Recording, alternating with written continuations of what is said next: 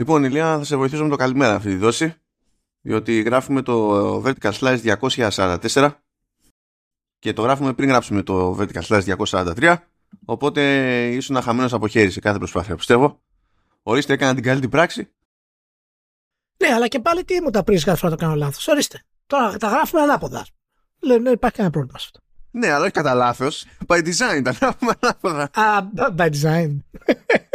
by design. Είναι σχεδιαστικό. Γεια σας, γεια σας. Καλώς ήρθατε στο Vertical Slice, το αναποδιάρικο, το εορταστικό Vertical Slice, το θεματικό που κάνουμε κάθε χρόνο τέτοια περίοδο, πριν τις μεγάλες ας πούμε διακοπές, γιορτές και ελπίζω να είστε όλοι super, να είστε όλοι καλά, όλες οι γιορτές να πηγαίνουν φοβερές, φοβερά και έχουμε ένα podcast σήμερα το οποίο θα ασχοληθεί με κάνω εισαγωγή τώρα το οποίο θα ασχοληθεί με τις πιο ε, σημαντικές ύποπτες περίεργες στιγμές της E3 και μερικά θα τα έχετε ξεχάσει είμαι σίγουρος τουλάχιστον από τη δική μου μεριά όσα έχω επιλέξει αυτούς που έχω επιλέξει και για να καταλάβουμε τι ακριβώς χάνουμε από την E3. Ποντάρω ότι θα συμπέσουμε σε μεγάλο βαθμό. Δεν έχουμε συνεννοηθεί από πριν. Είναι... Όχι, όχι, δεν έχουμε συνεννοηθεί. Ο καθένας έχει επιλέξει τα δικά του, ε, το πώς έχει κάνει. Οπότε πιστεύω θα είναι φάση. Μετά από αυτό θα κάνουμε ένα μικρό διπορικό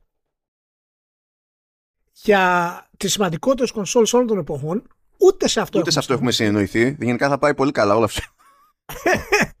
Ούτε σε αυτό έχουμε συνεννοηθεί. Ε, ιστορικά, ποιες είναι οι κονσόλες που είναι πιο σημαντικές για την εξέλιξη και την σταθεροποίηση της βιομηχανίας όπως την ξέρουμε σήμερα.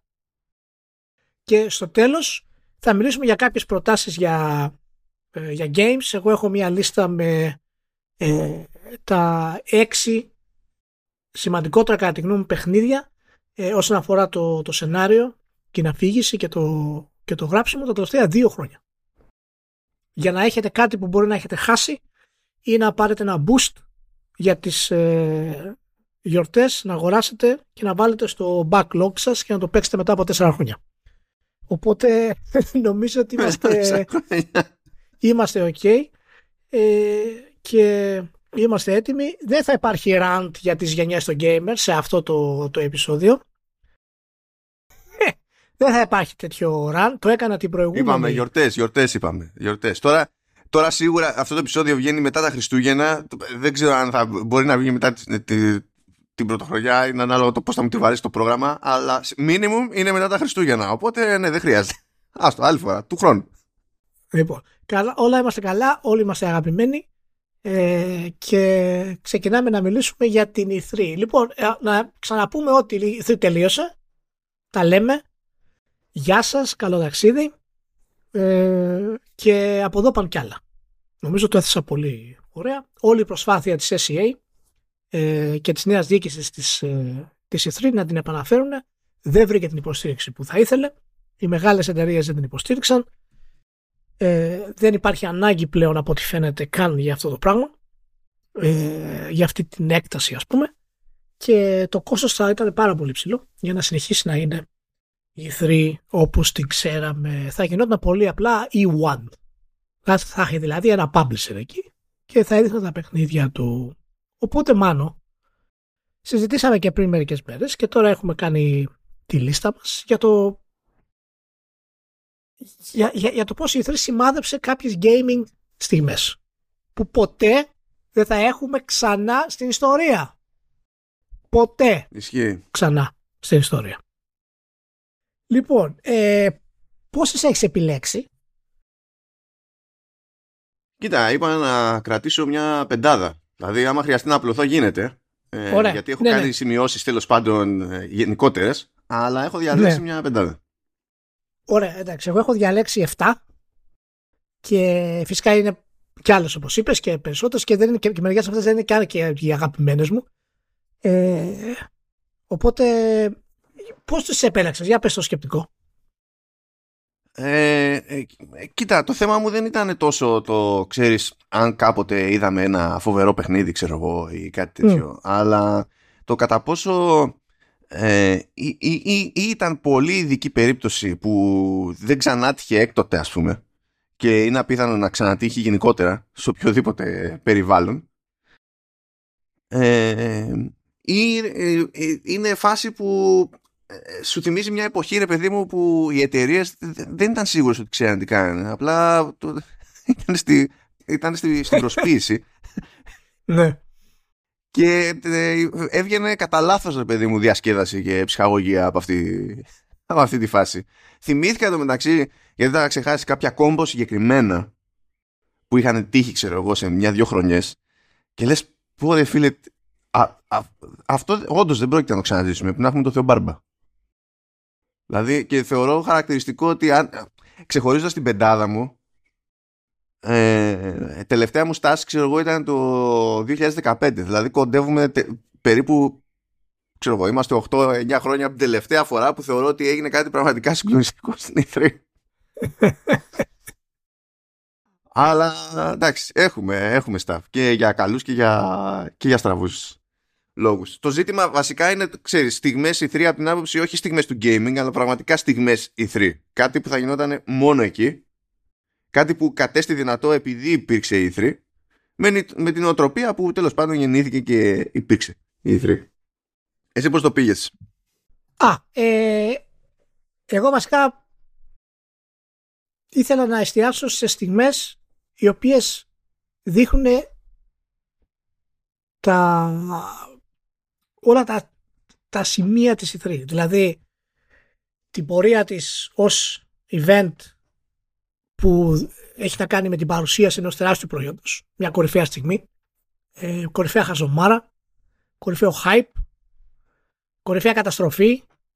Και φυσικά, εντάξει, υπάρχουν στιγμές οι οποίες ε, δεν έχω επιλέξει και είναι και πιο έτσι ε, σημαντικές ε, γιατί είναι κυρίως πάρα πολύ ε, ε, δεδομένες ας πούμε στην, στην ιστορία μας και όπως παραδείγματος χάρη η παρουσίαση της Sony 2006 που ήταν από τις πιο καταστροφικές παρουσιάσεις με τις περισσότερες χαζομάρες που έχει γίνει ποτέ στην ιστορία της Sony η περίφημη παρουσίαση η περίφημη παρουσίαση του Massive Damage έτσι λέγεται. Είναι η περίφημη, η περίφημη παρουσίαση του Massive Damage. Έτσι, αυτό είναι, είναι honorable mentions. Ε, την έχω γιατί όλοι πάνω κάτω την ξέρουμε. Έτσι, όπως ε, τα gimmick που είχε ας πούμε και έλεγε ότι δεν θα, ό,τι προσφέρουμε στη Sony δεν θα είναι gimmick ε, αυτή τη φορά και παράλληλα δείχνανε ας πούμε το PSP να το κρατάς την ώρα που παίζεις Grand Turismo για να σου δείχνει από πίσω τι γίνεται. Δηλαδή έχει πάρα πολλά αυτή ε, η 2006 παρουσίαση της, ε, της Τέλος πάντων δεν την επέλεξα αυτή γιατί είναι, είναι κάτι πάρα πολύ ας πούμε ε, γνωστό και πάρα πολύ δεδομένο στη, στην όλη φάση και δεν ήταν και μάλιστα και κάποια ας πούμε έτσι ιδιαίτερη καταστροφική παρουσίαση ε, για τη Sony. Πιο πολύ ήταν το, το όραμα του Κουταράγκι για το PS3 που έφερε το, το πρόβλημα. Ε, οπότε αυτή ήταν η, η λογική.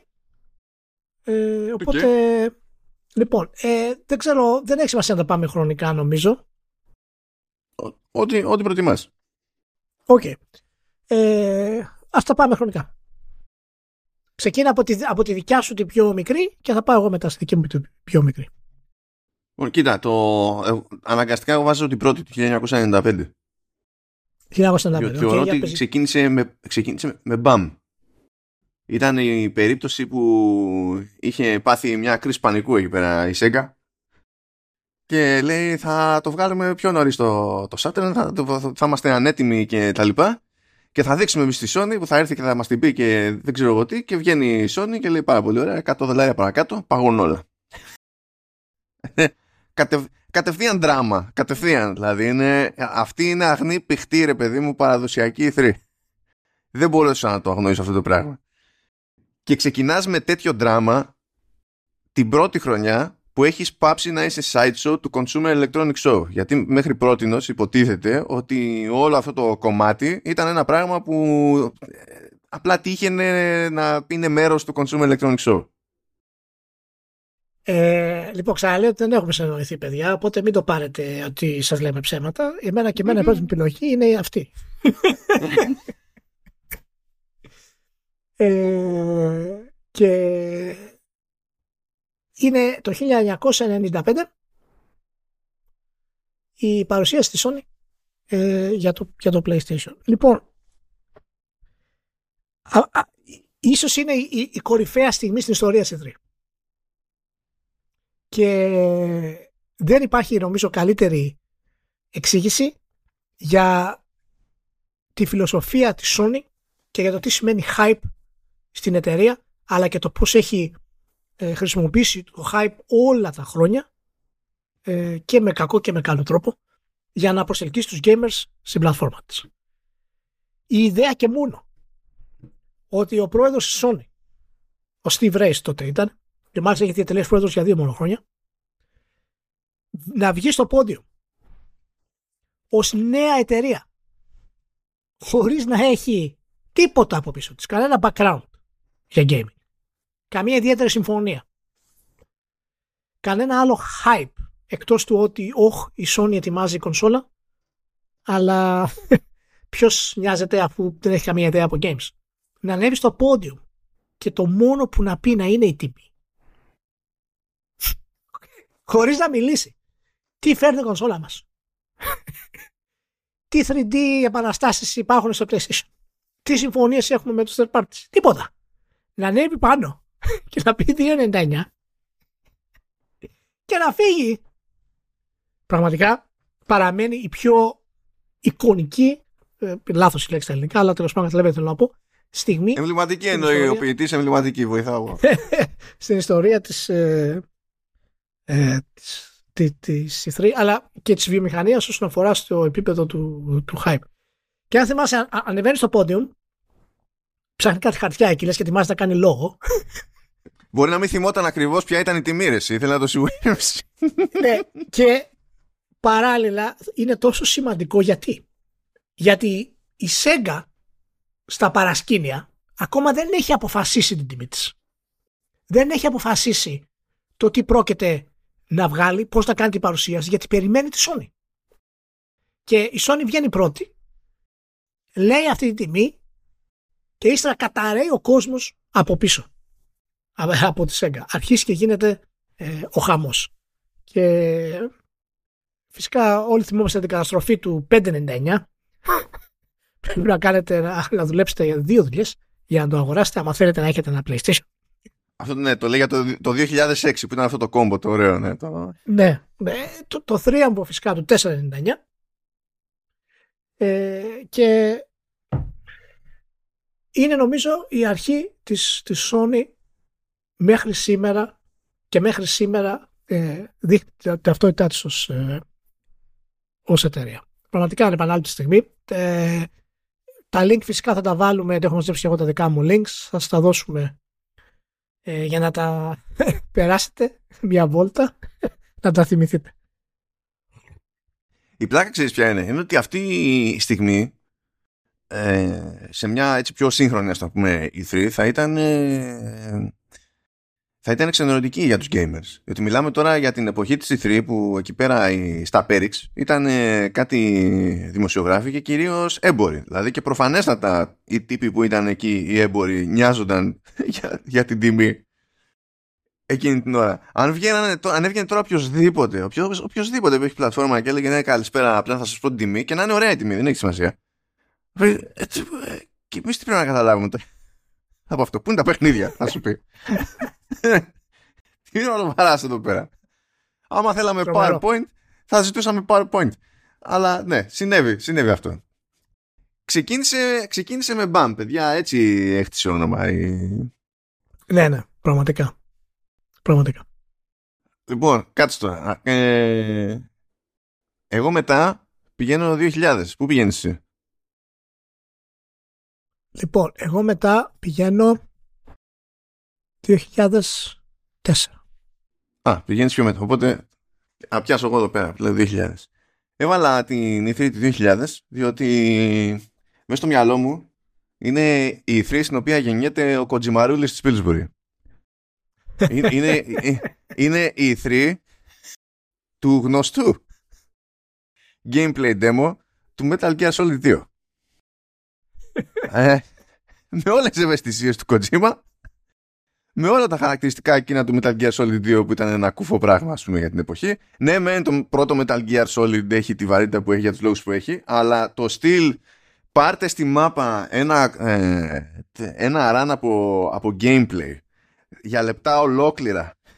Σταθείτε Παναγίες και σας τάζω το σύμπαν, θα σας κουφάνω όλους είναι, είναι το gameplay demo του Metal Gear Solid 2. Ξεκίνησε σχολή, διότι μετά το προσπάθησαν και άλλοι αυτό το πράγμα ε, με κειμενόμενο βαθμό επιτυχίας. Αλλά πιστεύω ότι και ο Kojima του σήμερα, όταν έρχεται η ώρα να δείξει το παιχνίδι, όχι να μας πει παιδιά φτιάχνω κάτι φοβερό ανεπανάληπτο και μετά να φύγει, αλλά να φάση τώρα θα, θα, θα σας δείξω όντως τι, τι γίνεται, ξέρω εγώ, ότι εξακολουθεί και πατάει σε ένα παρόμοιο μοτίβο. Και τότε πιστεύω ότι έκανε και στη συνείδηση του κόσμου μεγαλύτερο μπαμ. Και σε σχέση ακόμα και με το πρώτο Metal Gear. Πιστεύω το πρώτο Metal Gear Solid έκανε, έκανε μπαμ ε, ε, το brand στο μυαλό του, του παίκτη. Ενώ από το 2 και έπειτα πιστεύω ότι ο παίκτης άρχισε να στρέφεται στο πρόσωπο. Περισσότερο. Η παρουσίαση βέβαια του τρέλερ ήταν κάτι ανεπανάληπτο για την εποχή γιατί ήταν συνδεδεμένο φυσικά και με το hype του PlayStation 2 και έδειξε για πρώτη φορά τη δύναμη της, ε, της κονσόλας στο ευρύ κοινό. Και ήταν πολύ λογικό να υπάρχει και να, να υπήρξε και να υπάρχει ακόμα τρέλα για εκείνη την, ε, την αποκάλυψη που ήταν και γεμάτη κολπάκια για να προσπεράσει τις ε, αδυναμίες του PlayStation 2 όπως η ομίχλη ας πούμε το FOG που χρησιμοποιούσε ο, ε, ο Kojima.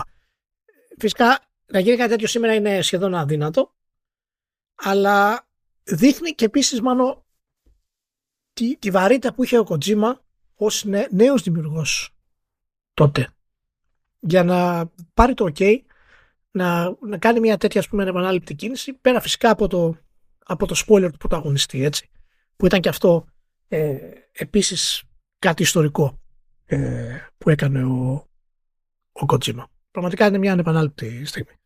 Πιστεύω ότι άμα ξαναπέσω μπροστά σε αυτό το, το demo ε, θα, το, θα, θα το βγάζω χωρίς να συνειδητοποιώ τι κάνω. Γιατί αυτό το, αυτό, το, αυτό το gameplay που έδειξε μετά στην ουσία βγήκε ως demo που ο μόνος τρόπος να το αποκτήσει κάποιος ήταν να αγοράσει το, το Zone of the Enders. Το πρώτο. Και φυσικά πήγα καρφί ούτε που ξέρω πόσες φορές. Ε, ε, δηλαδή έπαιζα το demo ξανά και ξανά for no reason. δηλαδή δεν υπήρχε. σαν, σαν, σαν τον Καγκιόζη. Συνέχεια. Η μόνη, η μόνη αντίστοιχη στιγμή sequel στην ιστορία της βιομηχανίας ήταν του Halo 2. Αυτή είναι μόνο αντίστοιχη στιγμή σε θέματα αρρώστιας, ποιότητας και hype που έχει φτάσει η βιομηχανία και έχει πάρει μέρος η 3 γιατί το άλλο τρέιλερ το οποίο είναι στην ιστορία της βιομηχανίας ως στο ίδιο επίπεδο με το Metal Gear Solid ε, σε θέματα hype δηλαδή ή κοντά σε αυτό ε, είναι το Halo 2 φυσικά. Και δεν χρειάζεται να πούμε τι είχε γίνει στα γραφεία του GamePro όταν είχαμε δει το, το τρέιλερ και, και φεύγαν οι οθόνες ε, στους στίχους πόσες φορές το, το είχαμε δει. Ήταν πραγματικά ξεχωριστές στιγμές που όσο μεγαλώνεις δυσκολεύεσαι να τις ξαναδείς Εν τω μεταξύ τώρα που το θυμάμαι αυτό, εντάξει δεν είναι για Metal Gear Solid 2, είναι για το 3, το Snake Eater. Λοιπόν, την ημέρα που ήταν η εβδομάδα της E3 και την ημέρα που βγήκε το πρώτο τρέιλερ του Snake Eater ήταν η πρώτη μέρα που έπιασα δουλειά στο Game και, και μπαίνω μέσα. Σημαδιακό. Ε, ήτανε, ή δεν ήταν. Μπορεί να μην ήταν, ε, να το είχαν δείξει πριν την E3, γιατί εγώ πιάσα Μάιο. Αλλά μπορεί και να γινόταν. Δεν θυμάμαι πότε γινόταν τώρα. Αλλά τέλος πάντων, θυμάμαι όμως ότι την πρώτη μέρα ήταν, ήταν τέτοια φάση και ήταν ο, ο Παύλος, ο Παύλου, και του φωνάζει τους πάντες μέσα στο γραφείο, ξέρω εγώ, για να δουν το τρέιλερ και εγώ δεν είχα συνειδητοποιήσει τι συμβαίνει. Τώρα είμαι, εγώ ως νέος πάω, δεν πάω, ήμουν και ψάρακας. Τέλος πάντων, το έχω σχεδιάσει έτσι. OK, okay, για πες μας για το 2004. Ε, λοιπόν, 2004 νομίζω ότι ε, δεν υπάρχει μεγαλύτερη στιγμή από την πρώτη εμφάνιση του, του Reggie Fils-Aimé. Θα το... Έλα, έλα, σεβασμό στον άνθρωπο. Fils-Aimé, τα έχουμε πει χιλιάδες φορές. Fils-Aimé. Ναι, ναι, αλλά εγώ δεν μπορώ να το πω Fils-Aimé. Δεν μπορώ να το πω Fils-Aimé. Ε, είναι διπλό αυτό το κόντο που έχω επιλέξει. Είναι δύο γεγονότα μέσα στην ίδια εθνική. Έκλεψα λίγο. Αλλά είναι συνδεμένα με την εταιρεία. Ε, και πρωτίστως να πούμε ότι ήταν πιθανά η πιο καλωστημένη ε, παρουσίαση της, ε, της Nintendo ε, στην ιστορία της E3. Δηλαδή ήταν μια παρουσίαση η οποία έχει ένα και μοναδικό σκοπό. Να ε, γυρίσει την πορεία της εταιρείας από την καταστροφή στην, ε, στην επιτυχία. Ε, καταστροφή είναι λίγο υπερβολικό, αλλά η εποχή εκείνη ήταν η εποχή που η Nintendo είχε χαθεί στην, ε, ε, στη, στα, στη ίδια της δημιουργία. Δεν ήξερε πώς να προχωρήσει. Ο, ο Ρέτζι προσελήφθη από τον ε, Iwata. Δεν είχε προηγούμενη εμπειρία σε, σε gaming και μιλάμε ότι είχε δουλέψει στο Procter Gamble, είχε δουλέψει στο, στην Pizza Hut, ε, στο Guinness Import Co. Co και δεν, δεν είχε εμπειρία στην, ε, στα games. Παρ' όλα αυτά ο Iwata, ο ανεπανάληπτος αυτός, ε, executive της, ε, της Nintendo και πρόεδρος, ε, είδε κάτι στο, στο Reggie που έλειπε από την Nintendo και αυτό ήταν το, το, η ιδέα του, ξέρεις, του κινησμού και της δύναμης για να το κάνει. Και φυσικά η στιγμή που ανεβαίνει ο Reggie επάνω στη βιομηχανία και λέει φυσικά την επανάληπτη ατάκα που έχει μείνει στην ιστορία I'm Reggie Fils-Aimé I'm about to kick ass I'm about kicking ass, taking names and we are about making games. Όποιος δει το βίντεο όποιος δει το βίντεο θα δει πραγματικά πόσο πεπισμένος είναι. Ναι, ναι, ναι τελείως. Δεν υπάρχει καμία αμφιβολία. Στο, στο όραμα αυτό της εταιρείας. Και είναι η στιγμή που η Nintendo ε, ενηλικιοποιείται ε, με το δικό της τρόπο και έχει παραμείνει μέχρι σήμερα μία από τις κορυφαίες ατάκες που δείχνει το νέο πρόσωπο της Nintendo και από τότε η Nintendo δεν ξανακοίταξε ποτέ πίσω και έχει φτάσει σήμερα να είναι ε, αυτή που είναι ε, και να μας προσφέρει όλα αυτά που μας, που μας έχει προσφέρει. Το, το, το κερασάκι σε αυτό είναι ότι και γιατί λέω ότι είναι μία από τις πιο καλωστημένες, πιο καλωστημένες που παρουσίασε γιατί για να γυρίσεις την πορεία μιας εταιρείας, ε, δεν φτάνει μόνο μια παρουσίαση. Και ήταν σχεδιασμένος σε εκείνη την παρουσίαση να παρουσιαστεί το ενήλικο σε εισαγωγικά Zelda, το Twilight Princess από το Σικέρο Μιγιαμότο. Το οποίο έριξε φυσικά όλο το ίντερνετ. Το σκοτεινό Zelda ε, που απολαύσαμε στο, στο Twilight Princess. Ο Μιγιαμότο ανέβηκε πάνω με σπαθί βέβαια και, και ασπίδα για να κάνει τα δικά του ε, ιαπωνικά έτσι χαζά και όλο αυτό το κόνσεπτ της νέας Nintendo επικεντρώθηκε ε, στην αλλαγή της ταυτότητάς της και στην προσπάθειά της να βρει κάτι, κάτι καινούριο. Τόσο φυσικά η παρουσίαση του Reggie αλλά όσο φυσικά ε, και του Twilight ε, Princess. Είναι νομίζω από τις πιο σημαντικές στιγμές στην ιστορία της, ε, της Nintendo και της, και της E3. Νομίζω την ίδια χρονιά ήταν που ε, παρουσιάστηκε κανονικά και το DS, οπότε μου αρέσει το concept, αν δεν πέφτω έξω δηλαδή, ε, μου αρέσει το concept ότι από τη μία σκοτεινό Zelda και από την άλλη DS και πώς θα το πουλήσουμε αυτό, ορίστε το WarioWare. Ναι. Ε... Όλα τα άκρα. Και έπαιξε και ένα πρώτο tease για αυτό που αργότερα θα βαφτιζόταν Wii. Δεν είναι ότι το παρουσίασαν τότε, αλλά άνοιξαν λίγο το στόμα τους. Δηλαδή δώσανε πόνο ρε παιδί μου σε πολλαπλά μέτωπα. Ναι, ναι. Είναι, είναι η πιο σημαντική στιγμή της, ε, της Nintendo στη μοντέρνα της ιστορία. Αυτή ακριβώς η χρονιά το 2004. Γιατί αλλάζει το, το executive πλάνο της με το Reggie, αλλάζει το ενήλικο, αλλάζει το Z το κάνει πιο ενήλικο απλά για να δώσει στον κόσμο κάτι το οποίο θέλανε, το οποίο οι Ιάπωνες σπάνια το κάνουν αυτό με αυτόν τον τρόπο. Και παράλληλα ε, δημιουργεί ξανά το φορητό ε, gaming ε, με μια νέα πνοή ε, είναι, είναι πραγματικά η, κορυφαία στιγμή για τη μοντέρνα Nintendo το 2004 και φυσικά για την, για την E3. Θέλω να πω επίσης ότι άλλα πράγματα που συνέβησαν το, το, 2004 εντός εκτός E3 Εκτός E3, για κάποιο λόγο είχαμε Ολυμπιακούς Αγώνες. Πήγε πάρα πολύ καλά αυτό για, το, για τα οικονομικά της χώρας. Ναι. Νομίζω εκείνη τη χρονιά. Καλά. Ε, Επίσης τότε, τότε δεν πήραμε και το γύρο. Ναι, ναι. Και κάποιο γύρο ήταν. ήταν... Α, ναι, συγγνώμη, συγγνώμη. συγγνώμη, συγγνώμη.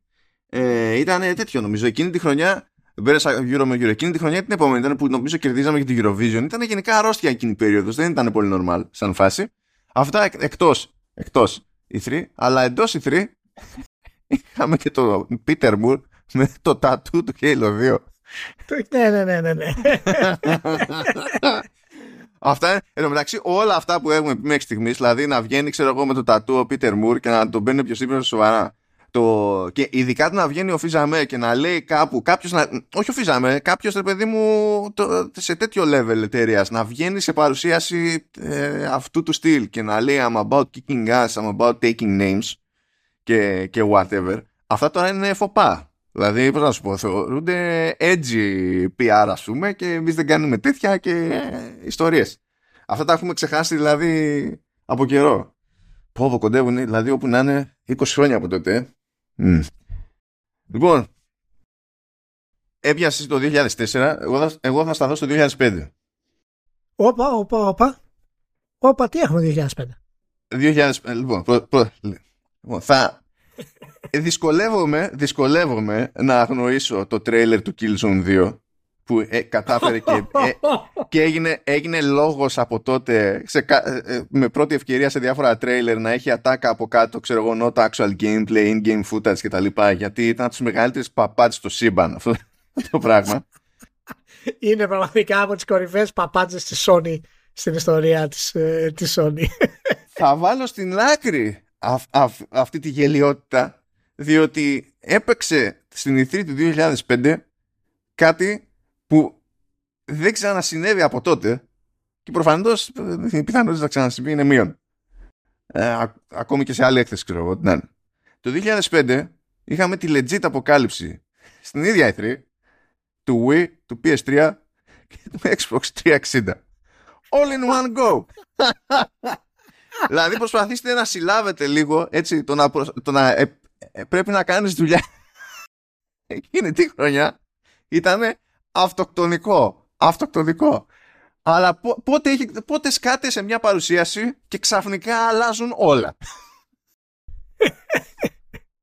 και είναι ε, η στιγμή που δείχνει και αυτό που, που είπα και στην αρχή ότι είναι κάτι που δεν θα ξαναδούμε ποτέ.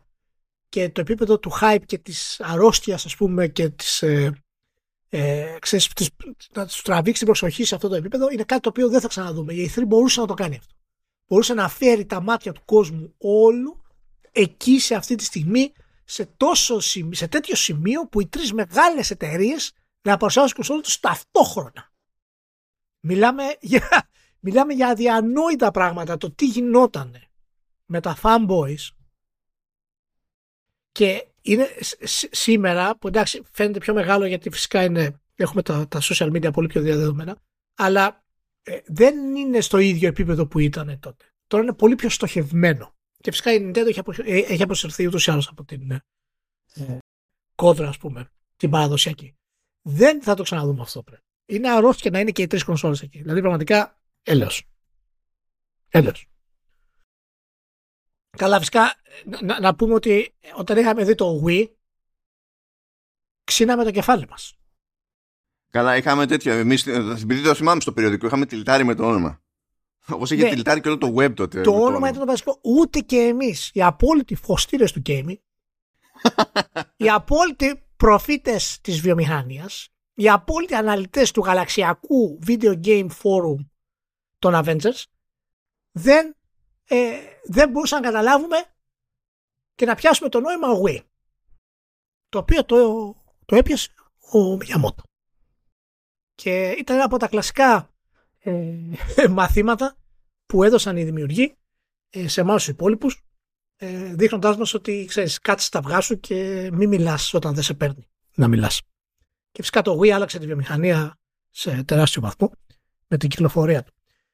OK. Okay. Ε, ήταν επίσης και η παρουσίαση της τελευταίας γενιάς σε τέτοια συστήματα που το, η, η, αυτόματη στάση του χώρου ε, ήταν ε, όσο πιο custom hardware γίνεται.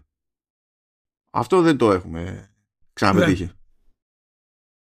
Ε, εν τω μεταξύ, αυτό που, που δεν θυμάμαι, γιατί εντάξει, εκεί πέρα πήγε ε, Sky Sonic, ξέρω εγώ, και δείχνει Killzone 2. Αυτό που δεν θυμάμαι, γιατί θυμάμαι ότι κυκλοφόρησε ένα χρόνο μετά, αλλά δεν θυμάμαι αν παρουσιάστηκε εκεί πέρα. Ε, ε, στην περίπτωση του, του, 360, ε, σε εκείνη την παρουσίαση ήταν που είδαμε για πρώτη φορά Gears of War. Uh, δεν το θυμάμαι αυτό. Δεν το θυμάμαι. Γιατί προσπαθώ να το πετύχω τώρα και δεν βρίσκω εύκολα τη, την αναφορά. Δεν νομίζω να ήταν στην, στην παρουσίαση της κονσόλας. Αλλά μπορεί να κάνω και λάθος. Παίζει να μην ήταν, και εγώ δεν το θυμάμαι. Κοίταξε, εγώ μετά κάνω μεγάλο άλμα και πηγαίνω στο, στο 13. Οπότε ανοίξεις κάτι ενδιάμεσο. Χώσο. Ωραία, έχω, έχω, έχω ενδιάμεσα. Λοιπόν, συνεχίσουμε με το 2009. Είμαι περίεργος γιατί δεν το έχω ούτε για ράνερα από αυτό. Για πες. Είναι η στιγμή που επαληθεύεται μία από τις μεγαλύτερες ικανότητες της E3 που είναι το hype. Και ο master του hype ανέκαθεν ήταν η Sony. Παρ' όλα αυτά υπάρχει ένας άνθρωπος στην ιστορία της βιομηχανίας ο οποίος ο οποίος κοντράρεται με όλη τη Sony στο hype και μπορώ να πω ότι εκείνη τη χρονιά έφτασε σε ύψη τα οποία είναι αδιανόητο για σας και για τη Sony να σκεφτεί ότι θα μπορούσαν να φταστούν. Μιλάω φυσικά για την παρουσίαση του Project Pilo και του Peter Molyneux. Το 2009 στην Ιδρύ λοιπόν, ο κύριος Μολυνιό και είναι η εποχή όπου πραγματικά έχει ξεκινήσει η κατηφόρα γιατί την περίοδο των 90s ήταν από τους μεγαλύτερους και πιο φιλόδοξους δημιουργούς στη βιομηχανία. Το 2009 είναι το αποκορύφωμα ε, της ε, ψυχικής ασθένειας που έχει ο Μολυνιό, του λεγόμενου hype. Μας παρουσιάζει λοιπόν μέσα στο Kinect. Ε, πέρασε το μεταξύ, γιατί ο τύπος έχει πει ότι έχει ψυχολογικά το όντως, ρε παιδί μου. Ναι, ναι, ναι. Ε, λέω τώρα θα το πάει σοβαρά, θα το πήγε. Μας παρουσιάζει, μας παρουσιάζει στην E3 το 2009 το Project Natal, Milo, το Milo Demo τέλος πάντων, ένα 4 λεπτά βίντεο, στο οποίο δείχνει μία γυναίκα να επικοινωνεί με το Milo σε πραγματικό χρόνο και ο Μάιλο μέσω του Kinect και ο Μάιλο να την αναγνωρίζει κανονικά ε, και να υπάρχει μια διαδραστικότητα από τον ένα κόσμο στον άλλο. Λοιπόν, στο εν λόγω βίντεο είδαμε ότι μέσω του Kinect ο Μάιλο μπορούσε να ε, ξεχωρίσει τις αντιδράσεις της κοπέλας, να αλλάξει τις δικές τους συναισθηματικές αντιδράσεις, να ανταλλάξουν physical αντικείμενα όπως ένα χαρτί και να το περάσει από το Kinect και να το πάρει ο Μάιλο. Είδαμε πράγματα επικοινωνία. Ακόμη περιμένουμε. Ακόμη περιμένουμε. Του στυλ, να λέει στην κοπέλα ο Μάιλο άγγιξε το νερό σε παρακαλώ ε, δεν είναι κρύο θα το συνηθίσεις. η κοπέλα να κάνει έτσι στον αέρα και να κινείται το νερό το οποίο το έκανε το Wii αργότερα και να προσπαθεί να επικοινωνήσει με το Μάιλο σε αυτό το επίπεδο. Όλο το βίντεο, όλο το βίντεο ήταν ψέμα. όλο το βίντεο ήταν ψέμα. Δεν ήταν tech demo. Μην κάνετε λάθος. Δεν ήταν tech demo. Δεν ήταν ότι ε, είχαν φτιάξει κάπως αντιδράσεις του Μάιλο και τα λοιπά. Δεν υπήρχε πουθενά. Η κοπέλα έκανε μόνη της την ερμηνεία και ταιριάξανε μετά τις αντιδράσεις της στο βίντεο. Είναι μια ανεπανάληπτη στιγμή hype του Μολυνιό και καθ' όλη τη διάρκεια του βίντεο ο Μολυνιό να εξηγεί ότι βλέπουμε για πρώτη φορά αυτή την φοβερή ε, επικοινωνία που δεν έχουμε ξαναδεί. Όλοι, και να λέει πράγματα όπως όλοι όσοι έχουν παίξει έχουν δεθεί συναισθηματικά με το Μάιλο. Μιλάμε για το πιο ψέμα του ψέματος στην ιστορία της βιομηχανίας όλων των εποχών. όλων των εποχών. Φυσικά, αν ήταν αλήθεια, θα ήταν η μεγαλύτερη ε, επανάσταση στην ιστορία της βιομηχανίας και του AI. Κάτι το οποίο ακόμα δεν γίνει σήμερα. Ο κύριος Μολυνιό πίστευε ότι μπορούσαν να το κάνουν με τον επεξεργαστή του 360 και το Kinect. Θέλω να σημειωθεί ότι η μετεξέλιξη εκείνης της τεχνολογίας ε, μας οδήγησε στο Face ID στο, στο iPhone. Αυτή, αυτή είναι η κατάσταση της φάσης. Είναι πραγματικά, εγώ θυμάμαι να το βλέπω και να λέω, ρε εσείς, λες, ακόμα, ακόμα και εγώ με όλη αυτή τη, ξέρεις, τη δουλειά, τη γνώση και τη μηχανία και τα λοιπά, είχα σχεδόν αμφιβολία και έλεγα, ρε εσύ, δεν είναι τόσο αδύνατο. Τόσο πιστικό ήταν το βίντεο ε, της βιομηχανίας. Είναι η στιγμή που η Microsoft δεν, δεν επέστρεψε ποτέ του, του απόλυτου hype, του απόλυτου ψέματος στην όλη φάση και ε, εντάξει το ξέρουμε ότι ο Μολυνιό έχει κάποια θέματα για αυτό το κομμάτι, είναι περισσότερο παιδί παρά ας πούμε ενήλικας σε κάποια θέματα αλλά το γεγονός ότι παρουσιάστηκε αυτό στην E3 ως μέρος ενός νέου hardware μιας κονσόλας δημιουργώντας ένα αδιανόητο hype ακόμα και η ίδια η, η Sony με το ανεπανάληπτο το PlayStation μπορεί να ελέγξει δορυφόρους ε, ήταν απλά μια θεωρητική παπάντζα. Εδώ που σας να το κάνουν πραγματικά να είναι ε, physical, να σε πείσει δηλαδή στο ψέμα. Ειδικά στη στιγμή που δίνει το γράμμα η κοπέλα στο Μάιλο και ο Μάιλο το, το παίρνει μέσα και ψηφοποιείται σε πραγματικό χρόνο, είναι στιγμή που ακόμα και τώρα θυμάμαι και παθαίνω ρίγη. Πραγματικά. Ήταν άλλη επανάληπτη.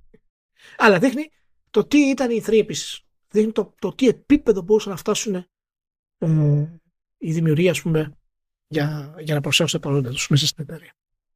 Μετά από αυτό, θα πάω στο 2010. Για πήγαινε 2010 και αυτό το είχα αφήσει στην, στην απέξω.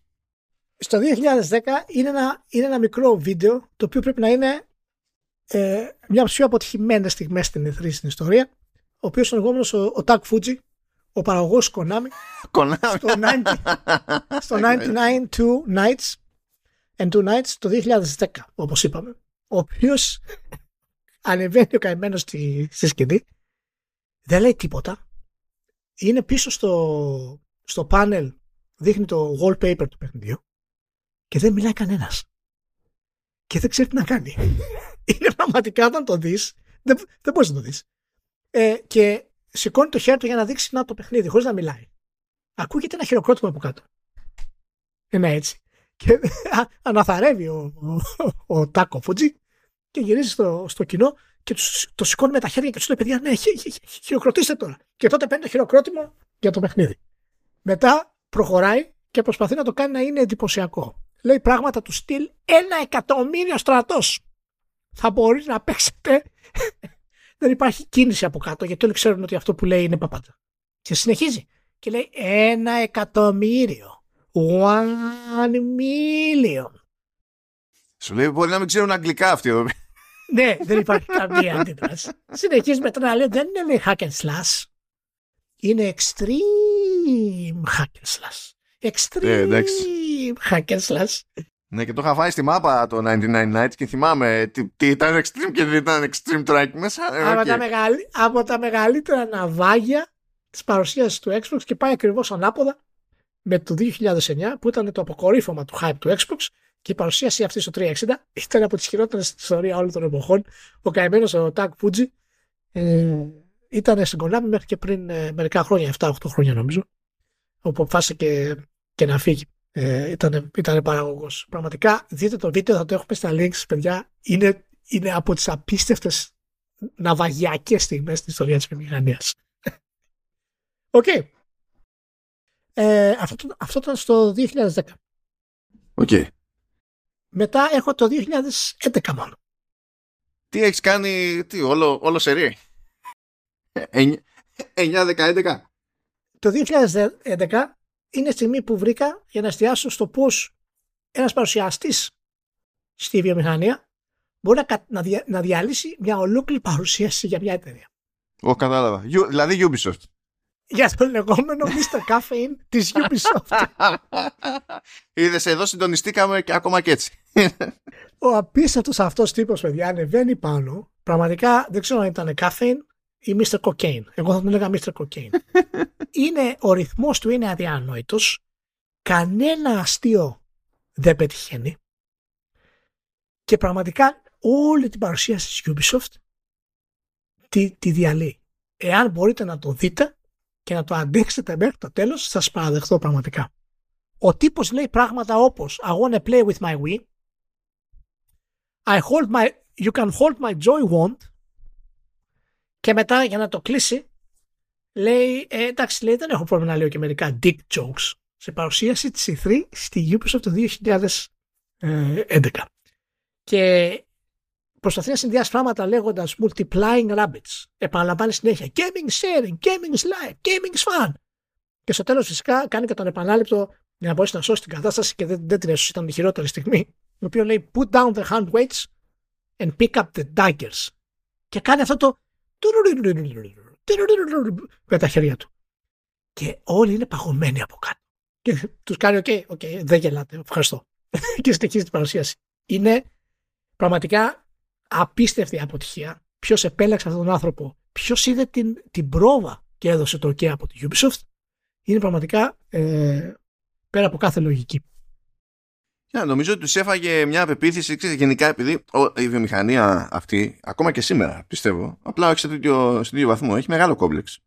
Και τότε κάποιος πρέπει να θεώρησε φοβερή ιδέα το και αν φέρουμε κάποιον ε, επαγγελματία κομικό αντί να προσπαθούμε να εκπαιδεύσουμε τους δικούς μας να την παλέψουν ως, ως παρουσιαστές θα είναι καλύτερα θα είναι το show ε, ψυχαγωγικό από μόνο του και θα, ε, θα συνδέσει ο κόσμος το, το θετικό κλίμα με τα προϊόντα μας δεν, δεν νομίζω δηλαδή ότι ε, δεν είχαν κάνει τη φαντασία να σκεφτούν ότι και να πετύχαινε αυτό και να πετύχαινε δεν ήταν όρημη σκέψη ας πούμε ναι, είναι, είναι σίγουρο ότι δεν ξανά έκανε ποτέ παρουσίαση στην ιστορία του και έμεινε μόνος στο να κρατάει το Joy One του ε, όσον αφορά τις παρουσιάσεις. Ο εν λόγω κύριος. Ο Mr. Cocaine είναι το κανονικό του όνομα και όχι Mr. Caffeine που τον έχουν ονομάσει. Αυτή είναι η φάση. OK, okay, προχωράμε. Πάμε σε σένα τώρα. Α, ωραία, δεν έχεις και το 12. Δηλαδή θα ήταν. Τι αυτό, τι, τι θα γίνει. OK. Okay. Okay. Λοιπόν, ε, κανονικά δεν θα έπρεπε να πρέπει να εξηγήσω. Είναι E3 2013 και αυτό το, το εκπληκτικό case study αυτό το, τη, μοναδική περίπτωση live μετάδοσης σέπουκου που είδαμε από τη Microsoft. Ποτέ δεν έχω δει, δηλαδή έχουμε δει παπάντζες, έτσι, ήδη έχουμε αναφερθεί σε παπάντζες και αποτυχίες κτλ. Αλλά ποτέ δεν έχω δει ε, ε, εταιρεία σε τέτοια εκπληκτική άρνηση ε, και, ε, και κόντρα με, τη, με την απλή πραγματικότητα ας πούμε ήταν δηλαδή σε μια έκθεση που είναι αυτονόητο ότι τραβάει τα βλέμματα του πιο hardcore κοινού. Εσύ ως Microsoft αποφασίζεις ότι θα ασχοληθείς σχεδόν με οτιδήποτε.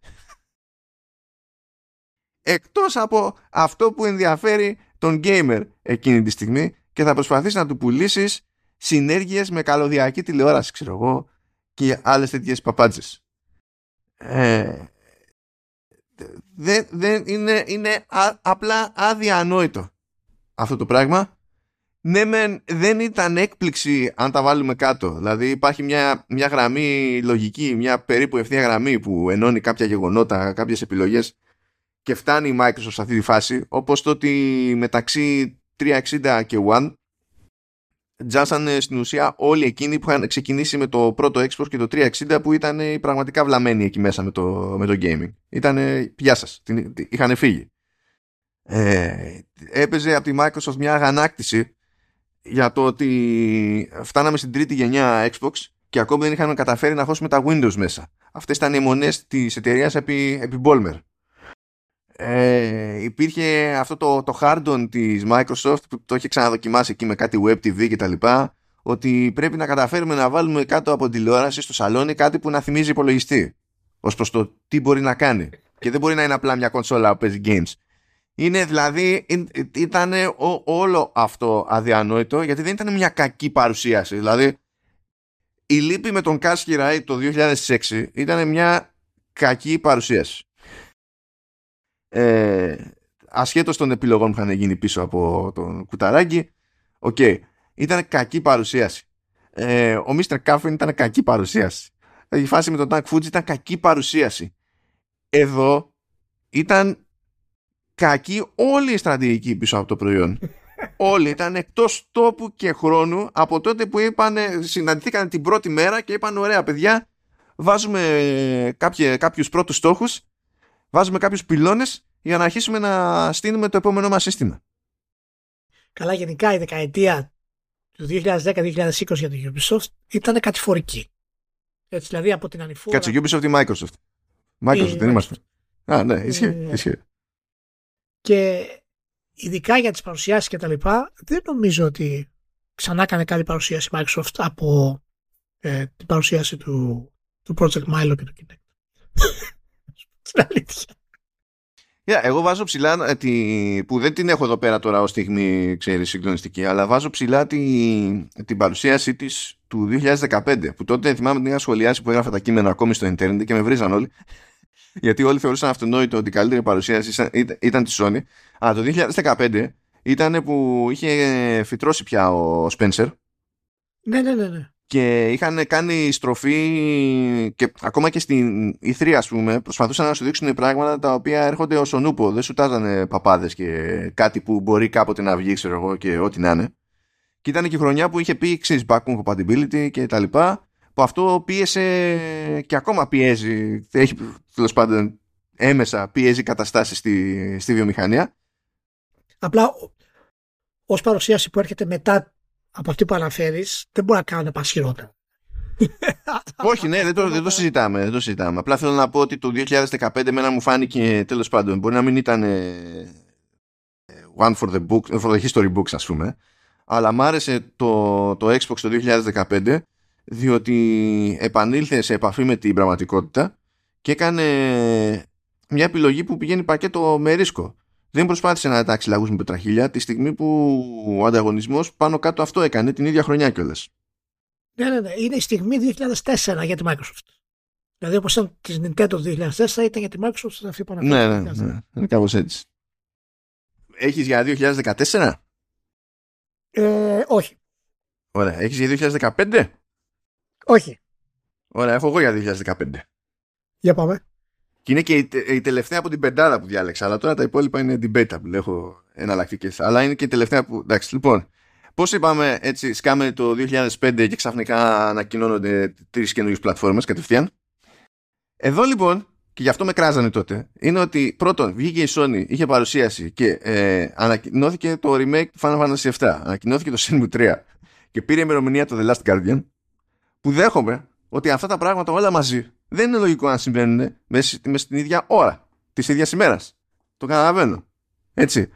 Αν το δω ως φαν, ήταν super. Αλλά τίποτα από αυτά δεν είναι first party. Όχι, το The Last Guardian εντάξει ήταν first party. Και τώρα, εντάξει, σε μου 3 η φάση ήταν κάνουμε ψυχικό λόγο νοημίας και Final Fantasy 7 remake ήταν απλά ανακοινώνουμε την ύπαρξή του και σε 20 χρόνια από τώρα βλέπουμε ας πούμε. Ήταν κάπως έτσι η φάση. Γιατί πότε βγήκε, βγήκε το 19, το 20, πότε κατέληξε. Κάνε 100 χρόνια βγήκε το, το ρημάδι. Α, αλλά στην ίδια χρονιά είχαμε και το εξής. Ήταν και η φάση που έκανε δική της ξέχωρη παρουσίαση η Bethesda.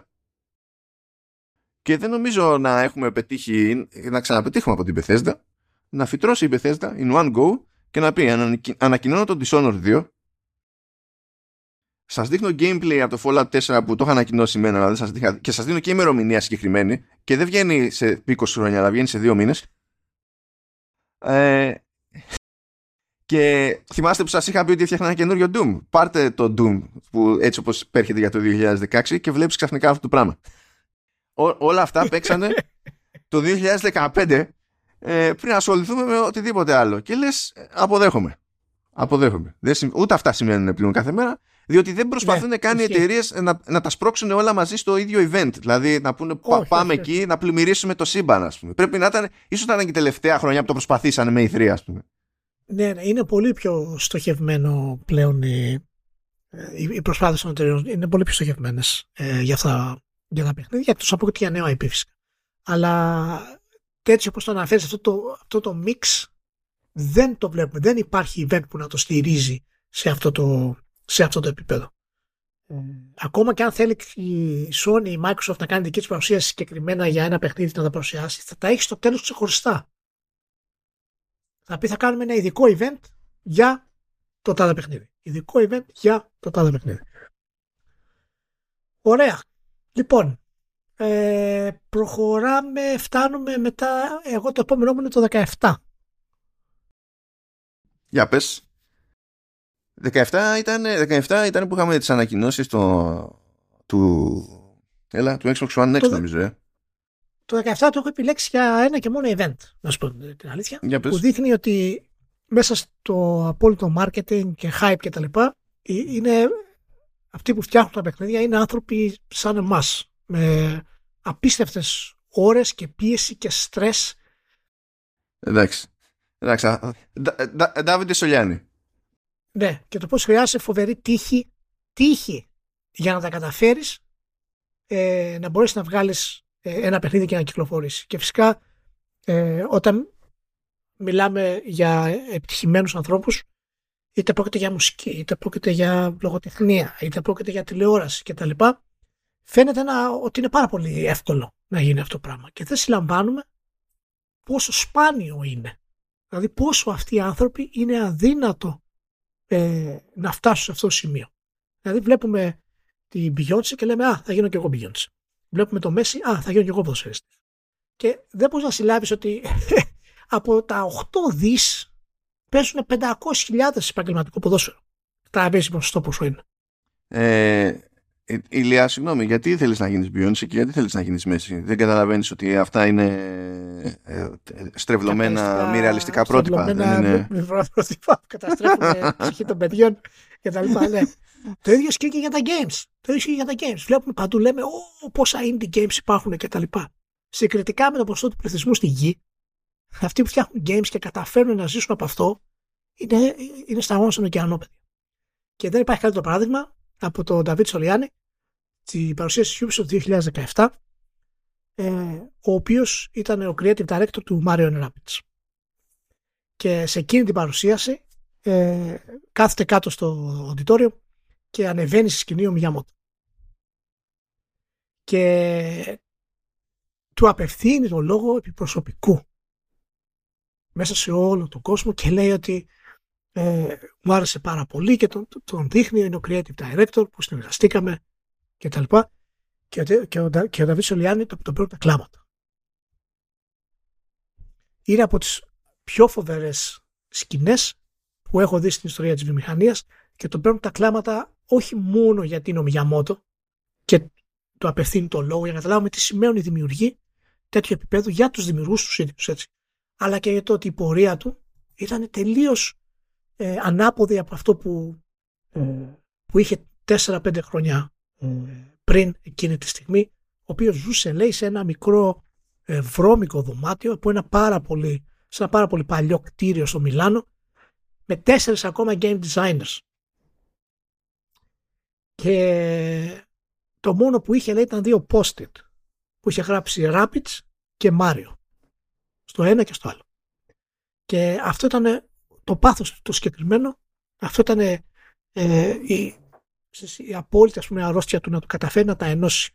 Και κατάφερε από αυτό το σημείο που ήταν να έρθει σε επαφή με τη Ubisoft και να προχωρήσει αυτή την ιδέα και να καταφέρει ε, να, να συνδυάσει ε, το μεγαλύτερο ε, πιθανά IP στη βιομηχανία ε, μαζί με το Rabbids της Ubisoft. Είναι πραγματικά μια μεγάλη σκηνή. Το, το βίντεο είναι πολύ συγκινητικό. Ε, αν το δείτε, θα το έχουμε δηλαδή στο τέτοιο και δείχνει ότι αυτό που είπα και στην αρχή, ότι η E3 είχε και, και ανθρώπινο πρόσωπο μέσα σε όλο το hype, μέσα σε όλα τις μπαρούφες και σε όλα την αρρώστια του καπιταλισμού, όπως θέλετε, όπως θέλετε πείτε το. Οι άνθρωποι αυτοί είναι άνθρωποι και έπαθε σοκ ο τύπος και εγώ δηλαδή παθαίνω σοκ που το βλέπω. Ε, γενικά είναι πρόσωπο. Ε, η εντύπωση που δίνει εκεί είναι η εντύπωση που αφήνει γενικότερα γιατί έτυχε να τον γνωρίσω ένα μήνα μετά από αυτό. Ε, και, και από κοντά δηλαδή. Καλά δεν είναι ότι. Γιατί συζητούσαμε, δεν υπήρχε λόγος να βάλει τα κλάματα ο άνθρωπος, αλλά θέλω να σου πω ότι δεν σκάει και είναι φάση. Ε, κοίταξε να δεις εγώ είμαι ο game director ή κοίταξε να δεις ναι, ναι. Ε, προέχει το media training και θα σου λέω ό,τι να είναι random παρούφες ας πούμε για να, για να περνάει η ώρα το οποίο είναι επίσης σπάνιο το, δηλαδή η στάνταρ επιλογής σε τέτοιε περιπτώσεις όταν ξεκινάς και μιλάς με directors είναι να σου λένε είμαι game designers που προβάλλονται τέλος πάντων προς τα έξω είναι να ανοίγουν την κονσέρβα. Αλλά ε, αυτός είναι κλασική περίπτωση του πατάς το κουμπί. Δηλαδή εντάξει, επειδή ήξερα ότι είχε βλάβει, του πατάς το κουμπί για τα κονέ που έκανε με τους συνθέτες για το soundtrack και τελειώσαν όλα. Ναι, ναι, δεν σταματάει. και περνάς τέλεια. Δεν είναι. Okay. Κομπλέ. Αυτά είμαι εγώ από την E3. Έχω δύο ακόμα γεγονότα που είναι στην ίδια χρονιά. Το 19. Έχεις κάτι πιο πριν; Όχι. Ε, ε, ε, λοιπόν, κοίταξε να δεις. Το, το 19 το έχω εδώ πέρα ως runner-up και προφανώς το ένα από τα δύο που έχεις είναι το Your Breathtaking. ναι, προφανώς. Είναι αυτονόητο αυτό. Το άλλο δεν ξέρω ποιο είναι. Δεν πάει τώρα το μυαλό με τσίμια. Ε, έχω δύο πράγματα. Το ένα είναι ε, η παρουσίαση της Σικούμι Νακαμούρα του Ghostwire Protocol.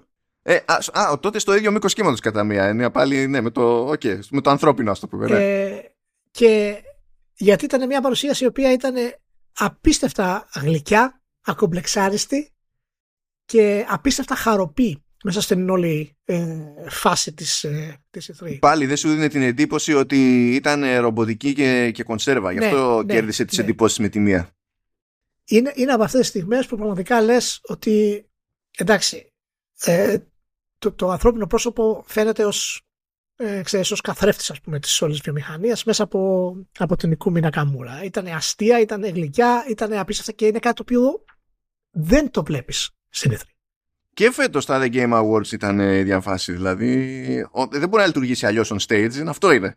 Είναι καβούρα. Ε, και η άλλη φυσικά στιγμή ε, είναι το περιβόητο Your Breathtaking ναι. του Keanu Reeves στην παρουσίαση του, του Cyberpunk του οποίου είναι μαζί με το Halo 2 αλλά και το Metal Gear Solid 2 ιστορικά ε, η τριάδα τα οποία έχει το, το μεγαλύτερο hype σε παγκόσμιο επίπεδο ε, για την κυκλοφορία ενός τίτλου. Την απόλυτη στιγμή που το hype του Cyberpunk έχει χτυπήσει τα ταβάνι και έχει σπάσει το ταβάνι εμφανίζει το Keanu Reeves που είναι στην καλύτερη περίοδο της καριέρας του. Ή μία από τις καλύτερες περίοδους της καριέρας του. Είναι από τους πιο συμπαθείς ανθρώπους που μπορούμε να γνωρίσουμε όσο τον έχουμε γνωρίσει φυσικά μέσα από τα μίντια. Και σκάει με την πιο ανθρώπινη ε, στάση και στυλ που θα μπορούσες να περιμένεις ποτέ από μια ε, προσωπικότητα τέτοιου, ε, τέτοιας φήμης να μιλήσει για ένα παιχνίδι. Είναι άγαρπος, είναι ε, χαζός, ε, είναι, είναι φυσικός, δείχνει ότι δεν ξέρει το παιχνίδι, δεν είναι gamer. Και ξεκινάει μάλιστα και λέει: Εντάξει, μου είπαν από τη CD Projekt ότι πρέπει να το παρουσιάσω, ρε παιδιά. Αφήστε να το παρουσιάσω, παραδείγματο χάρη. Εγώ απλά ήθελα να βάλω τις μοτοσυκλέτες μέσα, λέει. Ναι, ναι. Και είναι φυσικά η ανεπανάληπτη στιγμή προσπαθεί να ξεκινήσει την παρουσίαση και ο κόσμος έχει πάθει, ας πούμε, είναι starstruck που λέμε. Και του φωνάζουν your breathtaking και επιστρέφει με τον ανεπανάληπτο No, you're breathtaking. You are all breathtaking. Ο οποίος είναι μια ανεπανάληπτη ε, στιγμή, αλλά και για τη ε, CD Projekt. Αυτή είναι, αυτή είναι η στιγμή που δεν έχει, δεν αγοράζει, δεν έχει, δεν... Ναι, ναι. Και δεν... φυσικά ταιριάζει απόλυτα με το απόλυτο καταστροφικό λανσάρισμα για τα base consoles που είχε μετά και δείχνει πόσο εύκολα μπορείς να πας από το απόλυτο hype στην απόλυτη ε, χαζομάρα και βλακεία ε, που μπορεί να κάνει μια εταιρεία ε, η οποία δεν μπορεί να διαχειριστεί ας πούμε, το μέγεθος που έχει φτάσει και τις αποφάσεις που έχει πάρει. Ε, για την κυκλοφορία ενός παιχνιδιού που εν τέλει κατέληξε μετά από τρία χρόνια να είναι όντως από τα καλύτερα παιχνίδια όλων των εποχών και να είναι όντως breathtaking ε, ως ε, RPG τίτλους και να ολοκληρώσει το όραμα πούμε, της, της City Project. Και από αυτό είναι καλό που υπάρχει αυτή η παρουσίαση γιατί βοηθάει τον κόσμο να ξεπεράσει ε, τα φοβερά και τρομερά προβλήματα που είχε το λανσάρισμα του, του Cyberpunk, τώρα μετά από ξέρεις, τόσο καιρό γυρίζεις και βλέπεις το βίντεο και δεν αισθάνεσαι ε, ξέρεις ότι είναι μια μαλακία. Γιατί όντως ε, σου, σου, σου, αφήνει μια καλή αίσθηση εν τέλει μετά από τόσα χρόνια. Ανάλογη περίπτωση ήταν φυσικά και το, και το No Man's Sky. Αλλά είναι από αυτές τις στιγμές που το ίντερνετ καταραίει. Αν δείτε τα βίντεο, αν δείτε τον κόσμο που τον παρακολουθούσε, τα live reactions κτλ. Είναι πραγματικά από τις ανεπανάληπτες ε, στιγμές για το Keanu Reeves αλλά και τα games γενικά.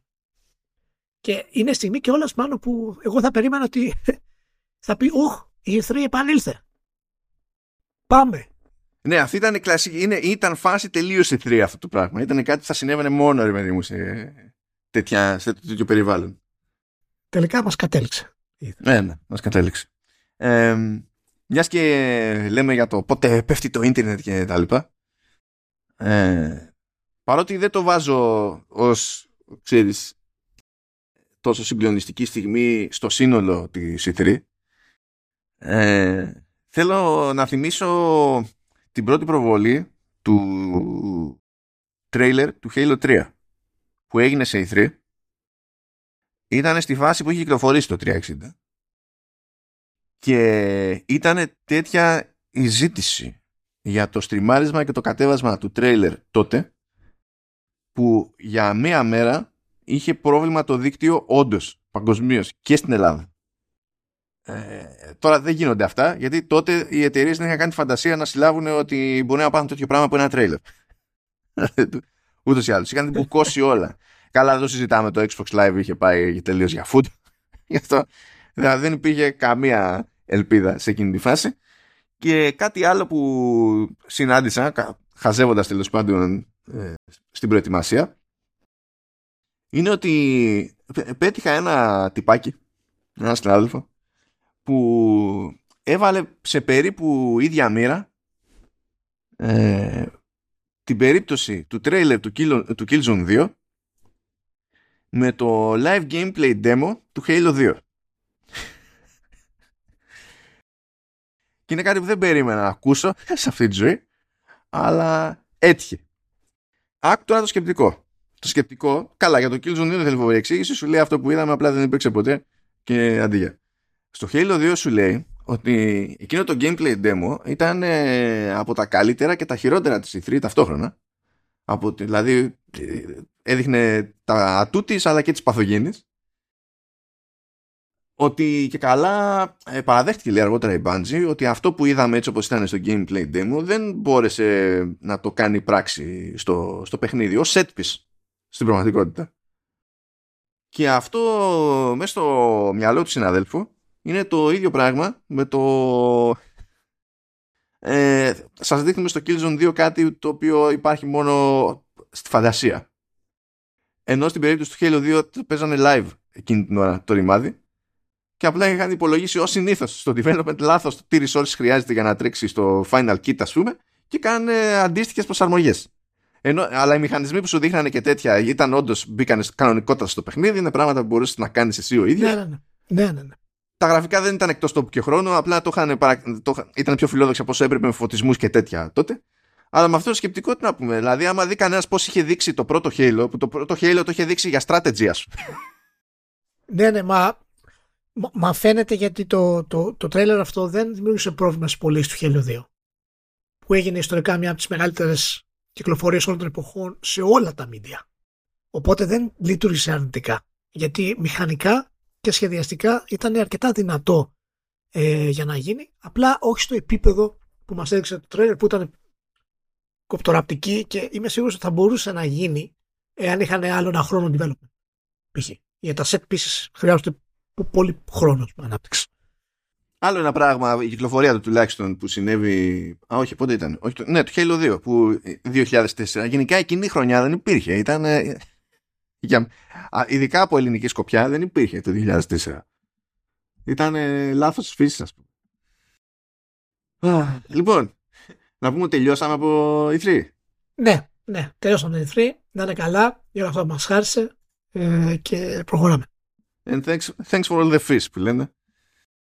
Λοιπόν, πάμε εδώ πέρα τώρα στις κονσόλες. Εδώ υποτίθεται ότι έχουμε κάνει μια απόπειρα να σημειώσουμε τέλος πάντων τις κονσόλες που θεωρούμε ότι ήταν σημαντικότερες ε, για τη βιομηχανία, αγορά κτλ.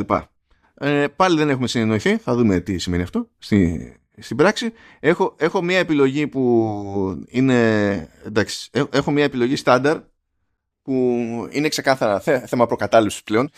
Στις υπόλοιπες αισθάνομαι πιο, μπορώ να τις πούμε πιο straight face, okay. αλλά ε, πριν το, το πιάσουμε, λέω να προσπαθήσουμε, ξέρω εγώ, να κάνουμε μια στάση. Γιατί, γιατί κονσόλες; Και όχι γενικότερα, ξέρω εγώ, πλατφόρμες gaming. Ε, νομίζω έχει, έχει να κάνει περισσότερο με το όνομα για μένα. Δηλαδή αν το πάρεις ας πούμε ε, αυστηρά ε, το, και το, το Atari παραδείγματος χάρη δεν ήταν κονσόλα. Ήταν υπολογιστής. Αλλά έτσι όπως έχει καθιερωθεί η ονομασία ε, είναι περισσότερο της έννοιας του, του dedicated machine. Ας πούμε κάτι το οποίο παίζει παιχνίδια ε, συγκεκριμένα. Αυτό φυσικά άλλαξε στη, στην πορεία. Διαχωρίστηκε θέλω να πω. Ε, και έχουμε φτάσει στα διαφορετικά κονέ, ειδικά με την άνοδο του PC. Το PC μπορεί να κάνει 1500 κονέ. Αν δεν ξέρω αν το ξέρεις. Είναι πολύ διάστατη η πλατφόρμα. το PC. Δεν ξέρω. Αυτό που έχω μπροστά μου νόμιζα ότι είναι μόνο για να κάνω notes και να χωραφώ τα podcast. Δεν ξέρω ότι κάνει και άλλα πράγματα. Οπότε αυτό είναι το concept. Ε, γενικά υπάρχουν και υπολογιστές μέσα στις δικές μου επιλογές. Για, για, γιατί θεωρείς ότι. Το, φαντάζομαι εννοείς το 2600 το Atari, όχι το OST. Ναι, ναι, αυτό. Ναι. Ωραία. Γιατί θεωρείς ότι κανονικά δεν είναι κονσόλα και είναι ξέρω εγώ υπολογιστής; Ε, γιατί πολύ απλά δεν υπήρχε η, η άποψη της κονσόλας τότε. Δηλαδή στους, ε, ως gaming console. Δεν υπήρχε βιομηχανία από αυτή την άποψη. Δηλαδή το πιάνω τελείως σε θέματα ε, αναφοράς τι είναι ο, ε, το, το, τι σημαίνει ε, κονσόλα. Καλά, η πλάκα είναι ότι δεν υπάρχει και συμφωνία για το τι σημαίνει κονσόλα γενικά. Ούτως ή άλλως. Δηλαδή, ο ορισμός είναι περί... πολύ περίεργος και ο όρος είναι περίεργος. Ναι. Ε, Μπορείς να το, να το κατηγοριοποιήσεις ε, νομίζω και στα δύο, αλλά ε, κυρίως από θέμα τεχνολογίας και γιατί δεν υπήρχε η αγορά έτσι όπως τη ξέρουμε ε, μετά στο θέμα της ε, της κονσόλας. Αλλά αν μπορείς να πεις ότι είναι κονσόλα, ε, έχει να κάνει περισσότερο με την έννοια ότι χρησιμοποιούσε cartridges σε ROM cartridges και μπορούσε στην ουσία ε, να, να αλλάξει παιχνίδια. Ας πούμε. Αυτή ήταν η, η βασική της ιδέα. Εάν μπορούμε να πούμε κάτι ιστορικά ότι διαχωρίζει την κονσόλα από το PC, ε, είναι φυσικά αυτό και η πολύ συγκεκριμένη ας πούμε, ε, λειτουργία της. Και ναι, η εξειδίκευση πάνω από Ναι, ναι. Όχι ντόκι. Ε, για πες μου την πρώτη σου πιο σημαντική. Λοιπόν, ε, αισθάνομαι υποχρεωμένος διότι προηγουμένως δεν υπήρχε το concept και μετά υπήρχε το concept να βάλω το Odyssey της Magnavox. Ε, θα, θα είναι φαντάζομαι για όλους για πάντα σοκ το ότι μιλάμε για 1972 και ότι κά, κάποιοι είπανε στις αρχές της δεκαετίας τους 70 και αν φτιάχναμε ένα σύστημα που απλά θα παίζει games όταν δεν υπήρχε όρος video game ε, και καλό είναι να έχουμε και έναν τρόπο να μπορείς να βγάζεις το ένα παιχνίδι και να βάζεις το άλλο παιχνίδι και στην ουσία να παίζεις διαφορετικά πράγματα και ότι αυτή η εταιρεία ξέρω εγώ θα ήταν ε, η Magnavox που δεν ήταν άγνωστη στην εποχή της αλλά δεν ήταν και προφανές ότι θα την ένοιαζε το ψυχαγωγικό αυτό κομμάτι ας το πούμε έτσι ε, δεν ήταν ε, ήταν, ε, ήταν απλά τύχη, ξέρω εγώ, το, το πράγμα. Αλλά έτσι ξεκίνησε η κατηγορία και υποτίθεται το, το Odyssey είναι και μόνο του, λογίζεται μόνο του, ως η πρώτη γενιά κονσολών, Δεν υπάρχει κανένας άλλος. Δεν έχει προλάβει Δηλαδή η επόμενη αντίδραση, η δεύτερη γενιά υποτίθεται ξεκινάει πέντε χρόνια μετά ε, γιατί τόσο χρειάστηκαν οι υπόλοιποι να συνειδητοποιήσουν ότι μπορεί να υπάρχει αγορά εδώ πέρα. Είναι και αυτό που εγώ έχω βάλει το Atari πιο σημαντικό. Α, το βάζεις με σειρά κατάταξη τώρα γιατί το βάλα χρονικά, ας πούμε. Για αλλά τέλος πάντων, ναι. Okay. Ναι, όχι, όχι. Ενώ, ενώ έτσι όπως το έχω επιλέξει, εγώ δεν έχω επιλέξει το Magnavox από αυτήν την άποψη το λέω. Δεν επέλεξα το Magnavox, ε, επέλεξα το Atari.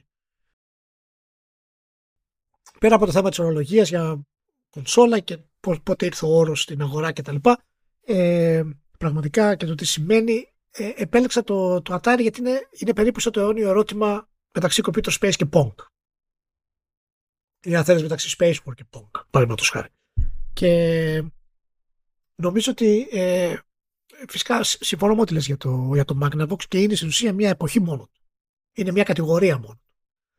Και ε, το, το Atari για μένα είναι, είναι το Pong της βιομηχανίας. Δηλαδή είναι η στιγμή που πραγματικά ξεκινάει η βιομηχανία των games σε mainstream επίπεδο, ότι είναι κάτι το οποίο είναι υπαρκτό και ότι μπορεί όντως να επιβιώσει σε αυτό το κομμάτι.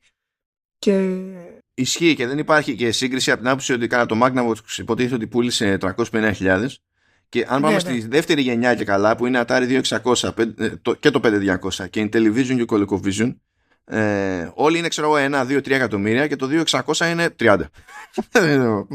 Καμία σχέση. Ε, οπότε αυτή ήταν η λογική που επέλεξα το Atari ε, και όχι το, το Magnavox για την ιστορία της βιομηχανίας. Ας πω σφίχτηκα με το, με, το, με το Atari να σου πω αλήθεια διότι από τη μία έκανε τη βιομηχανία mainstream και από την άλλη ξεκίνησε όλη αυτή τη, την επιχειρηματική προσέγγιση που κόντεψε να τα πεθάνει όλα το, το έκανε όλο με τη μία. Ήταν λες και έτρεχε σε fast forward, ας πούμε, από το Big Bang στο, σε, σε extinction, in one go. Και, και πιέζομαι. Ναι, το, το, το καταλαβαίνω. Ε, και έχει πολύ ενδιαφέρον γιατί η έννοια του console όπως το λέμε έχει πολύ ενδιαφέρον εδώ. Πρέπει να χάρη το, το Magnavox Odyssey δεν χρησιμοποιούσε cartridges. Αλλά game cards το οποίο έχει, έχει να κάνει πάρα πολύ με το πώς λειτουργούσαν τα PC και οι υπολογιστές εκείνες τις εποχές και τα mainframes, όπου έβαζες τα λεγόμενα punch cards μέσα. Παραδείγματος χάρη για να κάνουν ας πούμε εντολές. Εντάξει, κοίτα. Μορφολογικά, είναι, είναι κυρίως μορφολογική διαφορά πιστεύω γιατί στην ουσία τα game cards είναι σαν πιο γυμνά cartridges. Το cartridge έχει και το κάντι γύρω-γύρω, α πούμε. Ξέρεις, είναι για προστασία. Ναι, ναι, ναι, ναι. Ναι, ναι, ναι. Απλά έχουν να κάνουν πολύ και με τη διαφορά με την, την οικονομική τη κατασκευή του και το πόσο εύκολο μπορούν να φτιαχτούν. Που έπαιξε ρόλο για το Atari να περάσει το mainstream. Ήταν πιο μαρκετινίστικο. Οπότε δίνουν πάρα πολλά μεταξύ του αυτέ οι δύο κονσόλε με την έννοια πούμε, της, ενός PC που γίνεται, video game console κτλ. Αλλά ε, ε, ε, είναι νομίζω δύσκολο να επιλέξει ένα από τα, από τα δύο. Περισσότερο θέμα το πώς θες να παρουσιάσεις την ιστορία γιατί άμα θέλει να το παρουσιάσεις από την αρχή, αρχή θα ξεκινήσει από το Magnavox Odyssey. Αν δεν τα παρουσιάσεις από την επίσημη αρχή της βιομηχανίας και της αγοράς, τότε θα πρέπει να επιλέξεις το Atari. Κάπως έτσι το, το βλέπω. Λοιπόν, ε, επόμενη νομίζω είναι και οι δύο θα έχουμε την ίδια. Κατά πάσα πιθανότητα. Κάποιος έπρεπε το... να ξεμαλακίσει την κατάσταση μετά την Atari, οπότε ναι. ναι το οποίο είναι το, οποίο είναι το, το NES. Yeah. Ναι. που κυκλοφόρησε το, το 83. Ε, το Nintendo Entertainment System. Εντάξει, είναι εύκολο να, να πούμε γιατί είναι η πιο σημαντική κονσόλα. Είναι γιατί έσωσε τη, τη βιομηχανία από το μεγάλο crash που επήλθε από ε, το, το τρελό ρυθμό ανάπτυξης και παραγωγής software που είχε φέρει τότε η Atari ε, και είχε καταρρεύσει. Να πούμε βέβαια ότι η κυκλοφορία του NES έγινε την ώρα που στην Ιαπωνία την ώρα που το crash φτάνει στο μεγαλύτερο του σημείο. Ε, και ήταν επιλογή της Nintendo στην ουσία να την κρατήσει λίγο πριν τη βγάλει στην, ε, στην Αμερική. Ε, για μένα πολύ στην ιστορία ε, το crash είναι φυσικά το πιο έτσι ουσιαστικό πράγμα απλά μέσα στα χρόνια έχει χαθεί για μένα ποια είναι η πραγματική επανάσταση της, ε, της κονσόλας η οποία είναι ότι εγκαθίδρυσε τους τρόπους με τους οποίους λειτουργεί μέχρι και σήμερα η βιομηχανία σε πολύ μεγάλο βαθμό. Δηλαδή το μοντέλο της αγοράς με τους third parties ε, και ε, με τα licenses όλα αυτά τα πράγματα που οδήγησαν φυσικά στο μονοπόλιο της, ε, της Nintendo και ε, μέχρι και σήμερα σε πολύ μεγάλο βαθμό ε, ισχύει το ίδιο αυτό concept και το έβαλε η Nintendo εκείνη την εποχή. Ε, για μένα είναι τελείως ηρωική όλη η προσπάθεια. Δηλαδή, βλέπεις που πηγαίνει η αγορά και η Nintendo λέει How about no? Και τη γυρνάει μόνη της. Και όχι απλά τη γυρνάει μόνη της, δηλαδή από την καταστροφή καταφέρνει και πουλάει το NES διπλάσια κομμάτια από τη μεγαλύτερη μέχρι τότε επιτυχία που ήταν το Atari 2600. Όχι πουλάει άλλα τόσα. Όχι πουλάει. Δηλαδή, double score. Ναι, ναι. Ε, και είναι και η στιγμή, η εποχή, αν όχι η στιγμή, που το gaming πάβει να είναι αμερικανική υπόθεση και σχεδόν να ταυτίζεται με, τη, με την Ιαπωνία. Και επειδή ακριβώς στην Αμερική είχαν παγώσει όλα, ας πούμε, ε, και στην Ιαπωνία δεν δίνανε δεκάρα για αυτό το, το φαινόμενο, ε, σε εκείνη τη γενιά και η Κουτσί Μαρία γαλουχήθηκε σε τίτλους κυρίως ε, Ιαπωνικούς. Μια χώρα δηλαδή το γύρισε όλο. Ναι, είναι σημαντικό αυτό που λες κατά τη γνώμη μου γιατί είναι πάρα πολύ σπάνιο να δούμε σε, στην αγορά των media γενικότερα να αλλάζει ο, χώρα στην ουσία ε, η, καταγωγή μιας συσκευής, δηλαδή και, και μιας αγοράς ε, και πόσο μάλλον η αντίληψη για τα games. Στην ουσία άλλαξε από τη Δύση στην Ανατολή παιδιά. και αυτό είναι, είναι κάτι το οποίο φυσικά δεν το ήξερε η Nintendo. Έτσι έγινε λόγω των συνθήκων. Αλλά εάν δεν είχε στήσει την κονσόλα κατά αυτόν τον τρόπο ε, στην αγορά και δεν είχε αυτή την οτροπία δεν θα γινόταν ποτέ. Και εντάξει υπάρχει βέβαια πίσω από την ιδέα ότι ε, υπάρχει αλήθεια πίσω από την ιδέα ότι το crash δεν ήταν στο επίπεδο το οποίο έχει περάσει από κάποιους ιστορικούς ότι, είχαν, ότι είχε καταστραφεί η αγορά. Ε, ήταν περισσότερο έτσι που ξέρουμε τα στοιχεία που ξέρουμε. Σήμερα μια, μια καθίζηση της όλης κατάστασης. Και εν τέλει πιστεύω ότι και στην Αμερική θα επανερχόταν στο προσκήνιο ε, η αγορά ε, των video games. Παρόλα αυτά ε, δεν έγινε έτσι. Έγινε από την Nintendo στο κατάλληλο αυτό σημείο και μπορούμε να πούμε ότι όντως οι Ιάπωνες σώσανε τη, τη βιομηχανία σε μεγάλο βαθμό μάλλον γιατί όχι μόνο την αναβιώσανε αλλά τους δώσανε και αυτό το διαφορετικό πράγμα το οποίο ήταν μόνο ισόκλειστο στα, στην Ιαπωνία μέχρι εκείνη την εποχή. Και την καθορίζουν ουσιοδός μέχρι και σήμερα. Γι' αυτό, ε, ε, γι αυτό ε, το πώς λέγεται Video Game History Foundation τέλος πάντων ε, ο τύπος που το τρέχει σε κάποια φάση ενώ ε, είμαι υπέρ όλης αυτής της δραστηριότητας μην είχε εκνευρίσει ένα φεγγάρι διότι λέει ότι το, αν είναι να έχουμε ένα μουσείο και να έχουμε λέει ξέρω εγώ εκθέματα και τα λοιπά και να διατηρούμε εδώ πράγματα και τα λοιπά και πρέπει να είναι σε μια χώρα, ε, προφανώς πρέπει να είναι στην Αμερική γιατί τα video games είναι πάνω απ' όλα αμερικανικό δημιούργημα και αμερικανική υπόθεση. Και λες φιλαράκι Ε, ε, ναι, για πες, δηλαδή... Κάνε, βήμα, κάνε βήμα πίσω, κάνε βήμα πίσω. Ναι. Συν της άλλης το ότι πρέπει όλο, όλο, το δημιουργικό έργο αυτής της βιομηχανίας που ε, απλώνεται και αγγίζει όλες τις χώρες. Παράγουν τόσες, τόσες χώρες με τη δική τους νοοτροπία κτλ. Ε, είναι κάτι που δεν μπορεί να συλλάβει πως, ό, κάθε, όπως άλλα δημιουργήματα ρε παιδί μου έχει νόημα ξέρεις να τα βλέπουμε και σε τοπικό επίπεδο αναλόγως. Δηλαδή αν τον αφήσει αυτόν ελεύθερο θα νομίζεις ότι όλα τα αρχεία του σύμπαντος πρέπει να είναι σε μια χώρα. Λες, τι δεν πιάνεις αυτή τη, τι, τι, τι, τι, τι χαζομά είναι αυτή. Τέλος πάντων, το θυμήθηκα αυτό, ταυτόθηκα. Έχω πάντως και δεύτερο entry σε αυτή τη γενιά κονσολών, την τρίτη. Έτσι. Διότι μπορεί να πούλησε 60 χοντρικά εκατομμύρια του NES, αλλά το Game Boy πούλησε τα διπλάσια. ε, το οποίο δεν ήταν ποτέ αυτονόητο ότι θα βγει η κονσόλα και θα πουλήσει 100 τόσα εκατομμύρια. Ε, ποτέ, ποτέ δεν ήταν αυτονόητο. Έγινε πρώτα σε εκείνη τη γενιά και αντί να το κάνει η κονσόλα, κονσόλα, ξέρω εγώ, σπιρτίσια, το έκανε το φορητότατο Game Boy. Και έκτοτε ε, όλο το concept του, της βιωσιμότητας του mobile gaming ε, ακόμη και στην εποχή τέλος πάντων της παρακμής αυτού που θεωρείται mobile gaming στην οποία πιστεύω ότι ζούμε. Τώρα άμα διαφωνείτε δεν πειράζει της γουαλιτής ε, γεννιέται κάπου εκεί πέρα. Και άσχετα με το πως έχουν αλλάξει τα πράγματα δεν πεθαίνει. Είναι με τίποτα. Ναι. Είναι και, είναι και εμένα η επόμενη επιλογή μου. Το, το Game Boy για τον απλούστο το λόγο ότι δημιούργησε το φορητό gaming.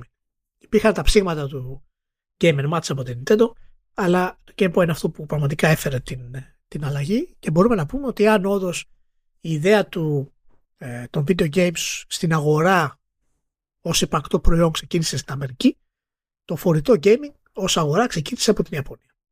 Και τα νούμερα που έφερε το, το Game Boy τότε αλλά και πόσο εισχώρησε στο pop culture ε, έθεσε την Nintendo σε μια θέση η οποία δεν έχασε ποτέ. Ήταν τόσο δυνατή η θέση της Nintendo και η σύνδεσή της με το, με το software και το φορητό gaming που καμία εταιρεία δεν κατάφερε όχι να την εχθρονήσει ούτε να την ανταγωνιστεί μάλλον. Και αυτό δεν έχει συμβεί γενικά στην βιομηχανία του game. Το Game Boy είναι η εξαίρεση. Κονσόλες προσπερνούν η μία την άλλη, κοντράρονται οι αγορές, ε, έρχονται νέοι παίχτες, αλλά στο φορητό gaming ποτέ δεν έγινε αυτό το πράγμα μέχρι το iPhone. Αλλά εκεί μιλάμε για τελείως διαφορετικό στυλ gaming και όχι το, το παραδοσιακό ε, όπως, το, όπως το ξέρουμε με εξαίρεση φυσικά τα τελευταία χρόνια που η τεχνολογία έχει βοηθήσει πάρα πολύ να έχουμε και σταθερές κυκλοφορίες ε, στο, ε, στο iPhone. Αλλά το φορητό gaming δημιουργήθηκε από το Game Boy. Πραγματικά. Τι έχεις μετά; Μετά, γιατί το, το Game Boy ήταν το 89. 89, ναι, ναι. Το βρώμικο 89, ναι. Το βρώμικο, το βρώμικο 89. Ε, μετά από αυτό θα πάω στην Amiga. Χα. Είναι λίγο περίεργο. Έχω, την έχω βάλει μετά το Game Boy γιατί την πήρα μετά το Game Boy. Αλλά η Amiga κυκλοφόρησε το 85 ε, στην πραγματικότητα και τα επόμενα μοντέλα βγήκαν φυσικά πιο μετά. Η Amiga 500 ας πούμε ήρθε πιο κοντά ε, σε αυτό που είχε ο, ο μέσος ε, χρήστης. Υπάρχει ένα entry εκεί που μιλάμε για τη δημιουργία του PC που έγινε mainstream πρώτη φορά το 77 που είναι παλιό αλλά το PC για πολλά χρόνια ήταν κάτι παραπλήσιο στο gaming. Δηλαδή ναι μάλλον θα έχουμε και έκδοση στο PC. Ε, η, η Amiga ήταν ο πρώτος home computer και το ίδιο ήταν και ο Atari βέβαια αλλά και πιο πριν ο Amstrad 664 και 628 που φέρανε στην ουσία, συνδέσανε το gaming με το home computing. Και ήταν η δίωδος για να ε, μπορέσουν οι publishers και οι developers να πιστούν ότι το PC έχει επίσης πολύ μεγάλο ε, κομμάτι σε αυτή την αγορά ε, η ευκαιρία να μεγαλώσουμε αυτό το κομμάτι. Και επιλέγω την Amiga γιατί ήταν φυσικά η πιο γνωστή, έκανε τις περισσότερες πωλήσεις, είχε τα περισσότερα εν τέλει μοντέλα και πολλές από τις ε, πιο σημαντικές κυκλοφορίες ε, έχουν επεχτεί εκεί μιας και ήταν ε, η κονσόλα με τις, ε, το home, home computer με τις ε, μεγαλύτερες επιτυχίες και πωλήσεις γενικά στην Ευρώπη που είναι στη δική μας ε, μεριά. Ε, και παραμένει μέχρι και σήμερα πραγματικά κάτι το οποίο είναι πολύ ε, νοσταλγικό για, για όλους όσους έχουν ζήσει εκείνη την περίοδο γιατί ζήσαμε πραγματικά τις πρώτες ουσιαστικά μεγάλες μας ε, εμπειρίες. Δηλαδή εγώ θυμάμαι να παίζω το Monkey Island 1 στην Amiga ε, το Mike Island 2 με 12 δισκέτες και το πέρα δόθε, μου έκανε αγορά στο Drive ε, και φυσικά το Lotus Esprit Challenge και τα λοιπά, το Sound of the Beast και, και δεν συμμαζεύεται. Ε, οπότε θεωρώ ότι η Amiga, εάν κάποιος μου πει ότι το Atari, ξέρω εγώ, δεν είχε καλύτερο ήχο και είχε καλύτερο λειτουργικό σε κάποιο επίπεδο, η Amiga απ' είχε το Workbench, Οκ, okay, δεν θα έχω πρόβλημα πούμε, να πει κάποιος ότι επιλέγω το, το Atari. Αλλά σαν όνομα και τα λοιπά, Amiga 500 και Atari ST είναι πολύ κοντά ε, στη σημασία τους νομίζω για το home computing ε, μετέπειτα φυσικά για τα, για τα PC ακόμα περισσότερο. Ε, εδώ μεταξύ έχει πλάκα διότι όλες αυτές οι πλατφόρμες που έβαλες σε αυτή την ομάδα ε, πέθαναν. Όλοι δεν επιβίωσαν καμία. Και το πιο, η πιο τραγική ηρωνία στην όλη υπόθεση είναι ότι η Commodore πέθανε κατά βάση χάρη στην ιδέα να βγάλει την Amiga ως κονσόλα με το CD32 και πήγε για φούντο. Πού πάμε μετά από το 85? Κοιτάξτε, εκεί πέρα, εκεί πέρα πιέστηκα. Η αλήθεια είναι. Πιέστηκες, ε. Το ξέρω ότι πιέστηκες. Το ξέρω, το ξέρω ότι πιέστηκες. Το ξέρω. Πιέστηκα γιατί μέσα μου έπρεπε. Ε, ήθελα ήθελα να, να ασχοληθώ με το Mega Drive. Αλλά επειδή ήθελα να, να, να κρατήσω τα πράγματα πιο σφιχτά από άποψη σημείων, καμπίζεται, παιδί μου. Ναι, ναι, ισχύει. Ε, Αναγκάστηκα να το προσπεράσω και μαζί του προσπέρασα και το, και το Super Nintendo, γιατί τέτοιος είμαι. Ναι, ισχύει, το ίδιο έκανα και εγώ. Οπότε καταλήγω με αυτά και με αυτά να προσπερνάω όλη την τέταρτη γενιά. Όχι ότι δεν είχε ενδιαφέρον, είχε, αλλά τώρα. Είχε. Το BAM ήρθε στην Πέμπτη. Και το BAM της Πέμπτης ήταν το PlayStation. Πώς θα το κάνουμε τώρα; Και με ένα επόμενη επιλογή είναι είναι το PlayStation. Ε, συμφωνώ με αυτό που λες για το Mega Drive και τα λοιπά και το Mega Drive έθεσε τις βάσεις του πιο ε, ενήλικου gaming ας πούμε με τις διαφημίσεις και τους πιο edgy ας πούμε χαρακτήρες και adventures και πάρα πολλά σημαντικά franchises στην ιστορία έχουν βγει από τη Sega και το Mega Drive φυσικά.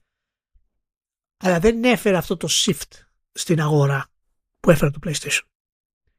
Και είναι κάτι το οποίο πρέπει απλά να το παραδεχθούμε και, και, είμαστε, και όπως προσωπικά είμαι και πολύ χαρούμενος που η Sony έκανε αυτό το, το βήμα και είχε μπει τότε με το PlayStation. Εντάξει, δεν χρειάζεται να κάνουμε μεγάλη ανάλυση για το, για το PlayStation. Πιο πολύ σημασία έχει ξέρεις, να λέμε το τι δεν επιλέγουμε εν τέλει.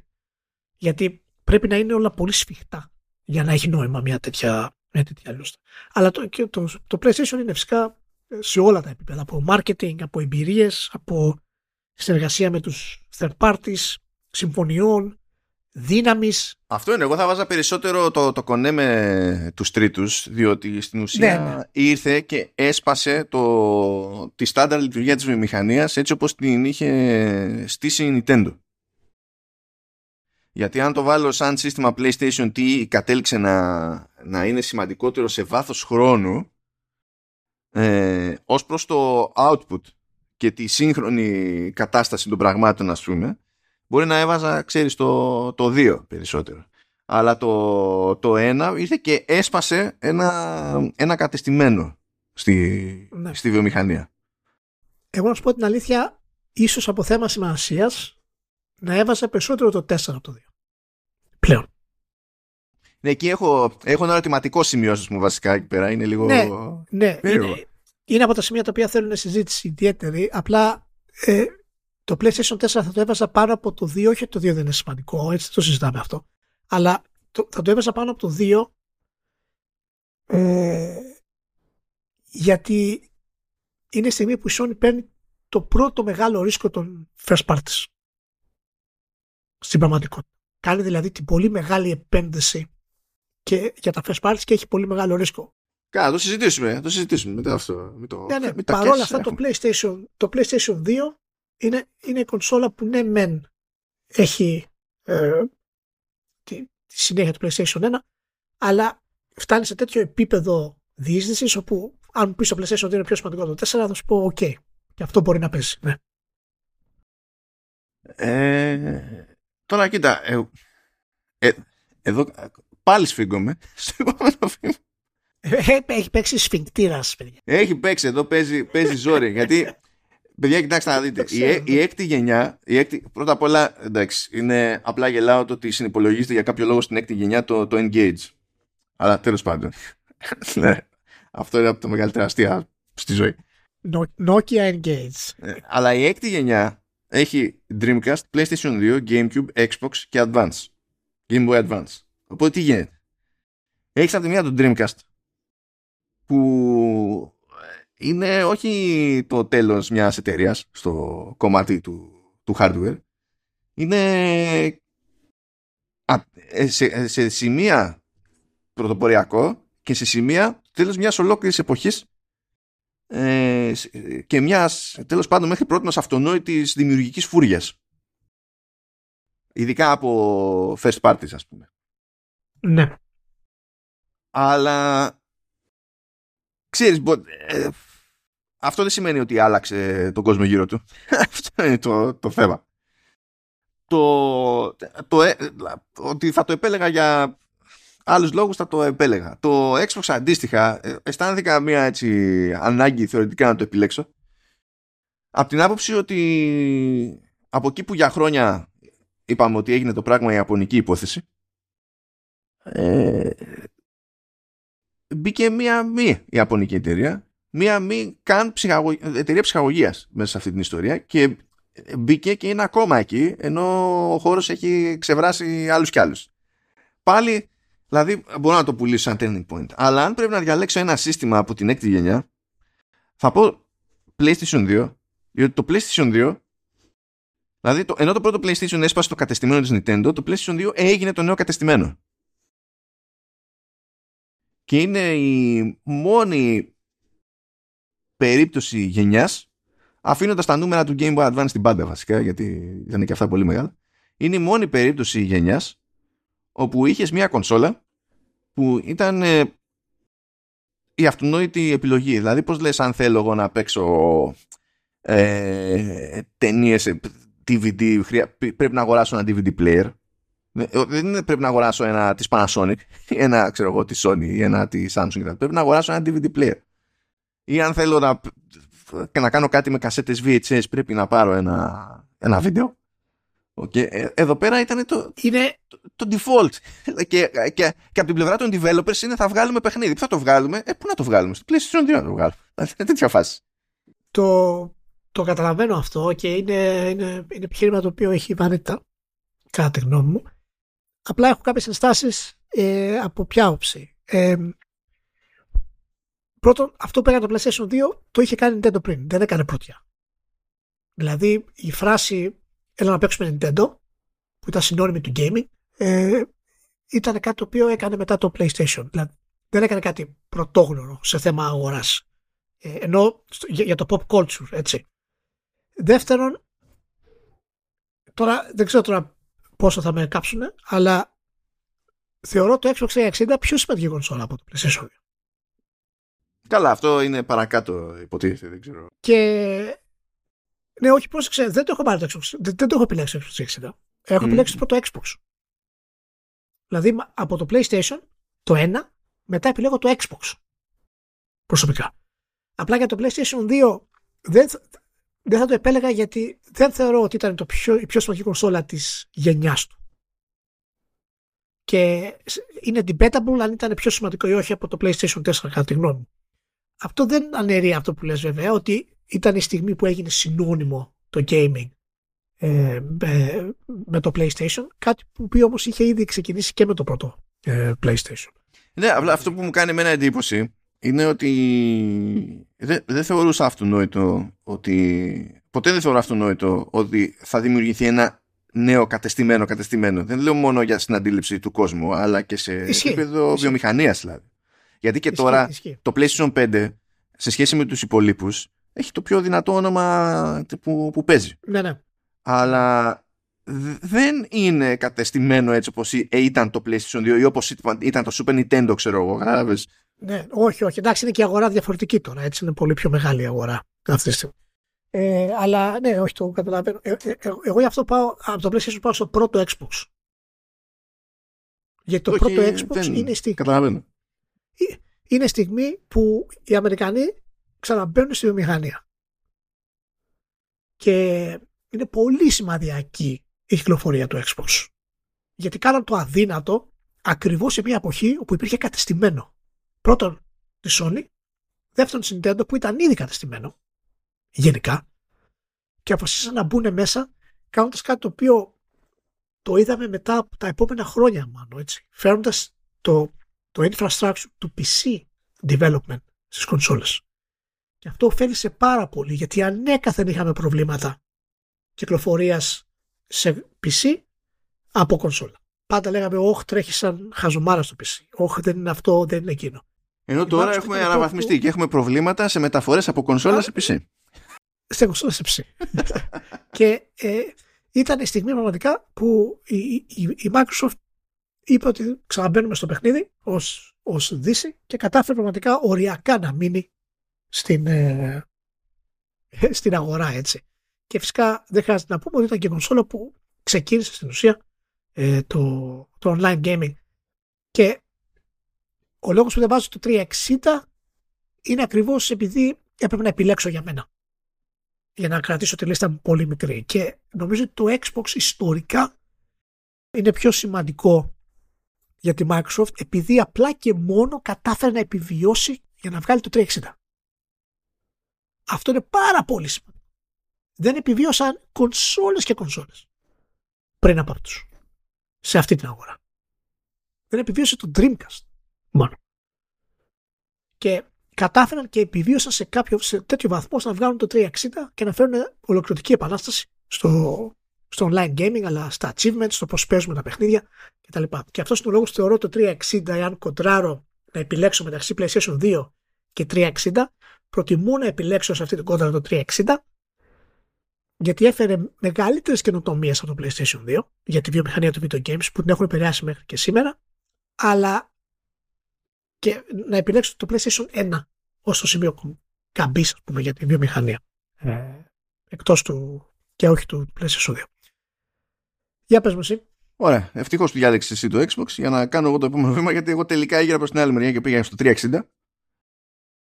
Ε, γιατί εκείνη είναι νομίζω η φάση που επίθεται και η Microsoft ότι το πρώτο μπάσιμο πρέπει να είναι κάτι παραπάνω από ένα stop στην πόρτα. Ναι. Ε, και αντί να πει φτιάχνουμε ένα σύστημα στο περίπου όσο πιο γρήγορα μπορούμε και θα τις καπουλάρουμε με software, με software εννοώ από τη μεριά του dev, είπε ότι όχι, εμείς πρέπει να φτιάξουμε ένα πράγμα που να είναι κομμένο και μένω για games στα σοβαρά και θα κάνουμε την απαραίτητη επένδυση. Και αποκτά και πιο συγκεκριμένη εικόνα προς τα έξω και χαρακτήρα η πλατφόρμα σε σχέση με το ο Bill Gates θα είναι το πρώτο Xbox, ου, έχουμε το Dwayne The Rock Johnson. Εδώ πέρα είχαμε ε, ε, ε, να πρωτοστατούν τους τρελούς που ήταν υπεύθυνοι για τη δημιουργία του 360.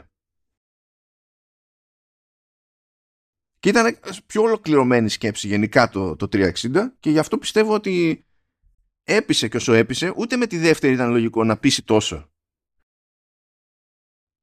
Όταν υποτίθεται ότι έχει μπροστά του τον, τον ανταγωνισμό που, που έχει. Τώρα για, το, για τις από εδώ και από εκεί κοινοτομίες δεν το συζητάμε, πιάσε ισχύει και πιάσε αρκετό κόσμο στο, στον ύπνο και προσαρμόστηκαν όλοι αργά γρήγορα, okay. αλλά νομίζω ότι το, το 360 είναι εκείνο που, δηλαδή το, το Xbox είναι το μπάσιμο, okay, και προφανώς είναι σημαντικό, απλά και εγώ έπρεπε κάτι να κόψω και απλά ναι, ναι. Έτσι, το σκεφτώ λίγο αλλιώς αλλά το, το 360 είναι εκείνο που φροντίζει να έχουμε Xbox και σήμερα. Ενώ θεωρώ ότι το πρώτο Xbox φρόντισε να, κυρίως να έχουμε Xbox τότε. Κάπως έτσι το έχουμε στο κεφάλι μου. Ωραία. Εγώ έχω άλλη μια επιλογή και τελειώνω. Ε, και εγώ άλλη μια ε, επιλογή με ερωτηματικό έχω και θα είναι εκεί πέρα που θα παίξουμε τώρα τη φιλοσοφία. Οπότε για δώσε.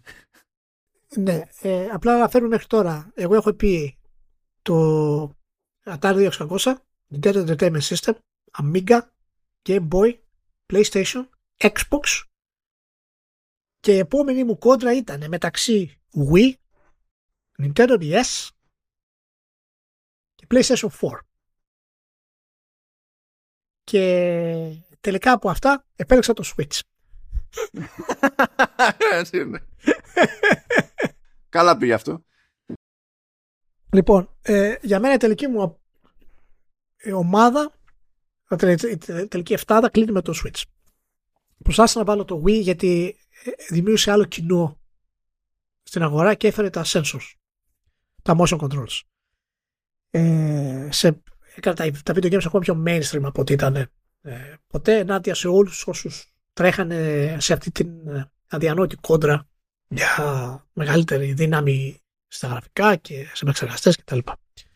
Ε, αποφάσισα μετά λέω εντάξει μήπως το DS είναι γιατί επανέφερε το, τις δύο οθόνες, το φορητό game το ξανά έκανε τεράστια επιτυχία είναι από τις κοστώσεις μεγαλύτερους πωλήσει όλων των εποχών και μετά σκέφτηκα το PlayStation 4 μας μοντερνοποίησε γενικά όλο το, το pipeline, το product development της Sony άλλαξε τη φιλοσοφία της, είχε ρίσκα με νέα IP κτλ. Και εν τέλει από αυτά τα τρία υπέρξε το Switch. Γιατί το Switch συνδυάζει όλες τις τρεις παραπάνω κονσόλες. Σε ένα προϊόν το οποίο είναι στην αγορά αυτή τη στιγμή 6 χρόνια. 7 σύντομα. Και δεν σταματάει. Και είναι η κονσόλα η οποία συνδυάζει τα motion controls, η κονσόλα η οποία συνδυάζει το φορητό gaming, η κονσόλα η οποία συνδυάζει το storytelling και τον τρόπο που μπορείς να παίξεις παιχνίδια με διαφορετικό ε, τρόπο και έφερε επανάσταση ε, μέσω αυτού σε ορισμένα από τα πιο σημαντικά πράγματα που έχουμε στην βιομηχανία, τα οποία είναι τα, τα open world. Είναι, είναι μια κονσόλα η πρώτη πραγματικά unisex κονσόλα. Ο, διαφωνώ σε αυτό. Διαφωνώ σε αυτό γιατί υπάρχει, υπήρξε το, ε, δηλαδή πώς το Game Boy ήταν unisex. Ναι, ήταν απλά εκείνη την περίοδο δεν παίζανε τα, τα, τα κορίτσια video games. Είναι, δηλαδή, είναι μια σημαντική λεπτομέρεια αυτή. Σαν προϊόν ήταν unisex. Αλλά δεν υπήρχαν οι gamers τότε για να τους πιάσεις. Δηλαδή, αν το πάρουμε συνολικά, είναι η κονσόλα η οποία είτε θα πάει να το αγοράσει κορίτσι, είτε αγόρι, είτε ενήλικας, είτε παππούς, είτε γιαγιά, μπορούν να πάνε να το κάνουν. Για το Nintendo Switch. Και νομίζω ότι κλείνει ένα κύκλο οράματος και πορείας της Nintendo ε, που την έφερε σε μια ε, θέση η οποία είναι η πιο δυνατή που έχει υπάρξει στην ιστορία της. Κάτι το οποίο δεν μπορούμε να πούμε για το Series X, για το PlayStation 5, για το PlayStation 4. Προηγούμενα χρόνια οι εταιρείε ήταν ακόμα πιο δυνατές από ό,τι ήταν με αυτά τα προϊόντα. Ε, το Wii είχε το ρίσκο του γιατί δεν προχώρησε μετά. Έπρεπε να αλλάξει η φιλοσοφία Nintendo, να βρει άλλη λύση. Και το DS φυσικά ξέρουμε ότι σταμάτησε ολοκληρωτικά μετά την ε, παρουσία του, του Switch. Οπότε παίρνοντας όλα αυτά υπόψη, νομίζω το, το Switch κλείνει την τελική μου εφτάδα για την πιο σημαντική κονσόλα της βιομηχανίας. Στην ιστορία της βιομηχανίας. Αυτό. να, δω, να, δω, να, δω, να, να δω εσύ που θα πας τώρα. Εγώ είμαι πιο drama queen, διότι δεν έχω πρόβλημα με, τη, με την επιλογή του, του Switch. Ε, και θεωρώ ότι σίγουρα, δηλαδή το λιγότερο, ε, παρότι δεν έχει ολοκληρώσει τον κύκλο του, ότι είναι σημείο καμπής για την Nintendo. Αλλά ε, πιστεύω ότι είναι περισσότερο επειδή της έχει δώσει τα οικονομικά περιθώρια να κάνει πράγματα με μεγαλύτερη ασφάλεια επιχειρηματικά μιλώντας ε, και ότι έχουμε δει φοβερά παιχνίδια από την ίδια στο, στο Switch αλλά η, η τάση της να δοκιμάζει τα όρια ε, και να θεωρεί αυτονόητη την τελειομανία ξέρεις, δεν, δεν, θεωρώ, δεν, είναι κάτι που θεωρώ ταυτόσιμο με την Nintendo και όχι με τη μία ή την άλλη πλατφόρμα. Δηλαδή υποτίθεται ότι αυτό χαρακτηρίζει την εταιρεία. Οπότε ξέρεις δεν το συνδυάζουμε στο μυαλό με το Switch ας πούμε. Ε, που μπορεί να μας έφερε αυτά που μας έφερε με Breath of the Wild, Tears of the Kingdom ας πούμε και την εξέλιξη των open world που λες και τα λοιπά αλλά ε, είναι, είναι κυρίως πετριά Nintendo παρά όχι ευτυχώς που είχαμε το Switch και το καταφέραμε να το κάνουμε αυτό έτσι το εκλαμβάνω εγώ αλλά είπαμε, εγώ είμαι ναι. πιο drama queen, οπότε ε, περίεργος θα βάλω, θα πω καν σε κάτι τόσο σύγχρονο και θα πάω στο PlayStation 3. Το οποίο με ενοχλεί, με ενοχλεί ποικιλοτρόπως. Γιατί είναι το τρίτο PlayStation που έχω στη λίστα. Εγώ πω, εντάξει, δηλαδή τώρα το τέλειωσες.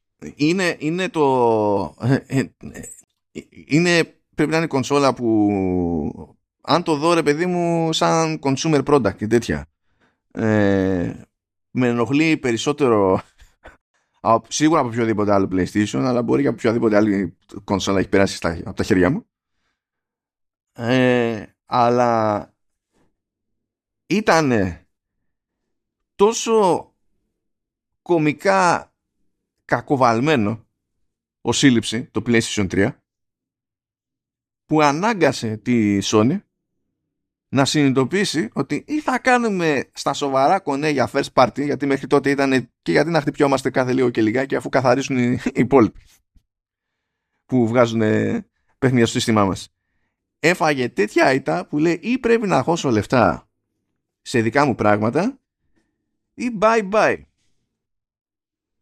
Και μέσα σε λίγα χρόνια μόνο είχαμε το The Last of Us, είχαμε τα Uncharted, γενικά είχαμε το, το φαινόμενο Naughty Dog να γεννιέται επί PlayStation 3, έτσι αλλιώς. Μου φαίνεται ότι είσαι, είσαι ευαισθητούλης. Είσαι ευαισθητούλης. Αυτό που φαίνεται. Εγώ, ε, κοίτα, υπάρχουν δύο. Εγώ ήμουνα και καλά ανάμεσα σε 3 και 4 ως προς αυτό. Ποια άποψη; Στο 4 ε, ρολάρι αυτή η νέα κατάσταση. Απλά θεωρώ μέσα στο κεφάλι μου ότι το, δεν ήταν τίποτα αυτονόητο ότι θα ρολάρει προς αυτή την κατεύθυνση στο 4 αν δεν είχε πέσει σφαλιάρα στο 3. Και προτιμώ την αιτία. Και η αιτία θεωρώ δηλαδή ότι είναι αυτή η σφαλιάρα. Που κατά μία είναι βέβαια μπορείς να τα ξεφτυλίσεις όλα αυτά και να πεις ότι στην πραγματικότητα δεν υπάρχει λόγος να βάλεις ούτε το PlayStation 3 ούτε το PlayStation 4 ως προς αυτό, διότι η πραγματική πηγή της φαλιά ήταν το 360. Πράγμα που κάνει ακόμα, σημαντικό, ε, ακόμα σημαντικότερο το 360. Ε, είναι λίγο μυστήριο αυτό το πράγμα, αλλά πιστεύω ότι τέλος πάντων, χωρίς την πορεία που έκανε όπως την έκανε το PlayStation 3, ε, παρά την παντοδυναμία του PlayStation 2 αυτή η μπάτσα ήταν που ε, όθησε τη Sony να έχει την, την οτροπία που έχει σήμερα και την προσέγγιση που έχει σήμερα. Ναι, αυτό, αυτό δεν θέλω να το αναλύσουμε πάρα πολύ τώρα. Απλά να πω ότι αυτό όπω περιγράφεις φαίνεται περισσότερο σημαντικό για τη Sony παρά για την μηχανία. Θεωρητικά ναι. Και αυτό, και αυτό είναι ένα ε, επιχείρημα ενάντια σε αυτό. Αλλά καταλαβαίνω πώς το, πώς το πλησιάζεις το, το κομμάτι, γιατί είχα και εγώ έτσι κάποιες ε, σκέψεις. Να ξέρεις τι γίνεται, αυτή αντιμετωπίζεται από τον κόσμο τώρα αυτό που βλέπουμε που είναι το στάνταρ για το, για το PlayStation ως πλατφόρμα ε, αντιμετωπίζεται ως κατά μία έννοια το ιδεατό. Δηλαδή, πώς να σου πω, όταν προσπαθούμε να συγκρίνουμε τι κάνει το Xbox, λέμε, μα γιατί η Microsoft με τόσα λεφτά δεν μπορεί να καταφέρει δύο πράγματα παρόμοια σαν τη Sony. Αυτοί που δεν γουστάρουν την Nintendo θα πούνε, ε, εντάξει, ξέρω εγώ, γιατί δεν κάνει αυτό που καταφέρνει τόσα χρόνια η Sony και κάτι τέτοιες ιστορίες. Είναι, ακόμα και, και στραβά να είναι, ε, που πολλές φορές θα συμφωνήσω ότι κακός, έχει εντυπωθεί αυτή η στρατηγική, αυτή η προσέγγιση ως, το, ως μέτρο σύγκρισης. Και για την ίδια τη Sony βασικά έτσι, γιατί νομίζω ότι αυτές οι προσδοκίες που έχει δημιουργήσει από το παρελθόν της δημιουργούν και στην ίδια πίεση. Και καταφέρνει και γωνιάζεται όλο ένα και περισσότερο ας πούμε στο κόνσεπτ της τεράστιας κινηματογραφικής παραγωγής που καταλήγει να μην της δίνει αρκετά μεγάλο περιθώριο κέρδους και τώρα πάει να κάνει τις άλλες στροφές εκεί πέρα με τα live games. Μπας και διευκολυνθεί ας πούμε. Είναι, είναι λίγο... Ναι, είναι δύσκολο, είναι δύσκολο. Ωραία. Ωραία. Ε, εντάξει, έχουμε φτάσει σχεδόν στο τέλος του pod. Ε, να πω ότι θέλω να κλείσω ε, να σας δώσω κάποια διαμαντάκια μπορεί και ο να έχει ένα-δύο ε, τουλάχιστον έτσι όπως του έρχονται ε, στο μυαλό που δεν πρέπει να χάσετε ε, από θέμα σεναρίου και ιστορίας στα games και φυσικά καλού και ενδιαφέροντος ε, gameplay.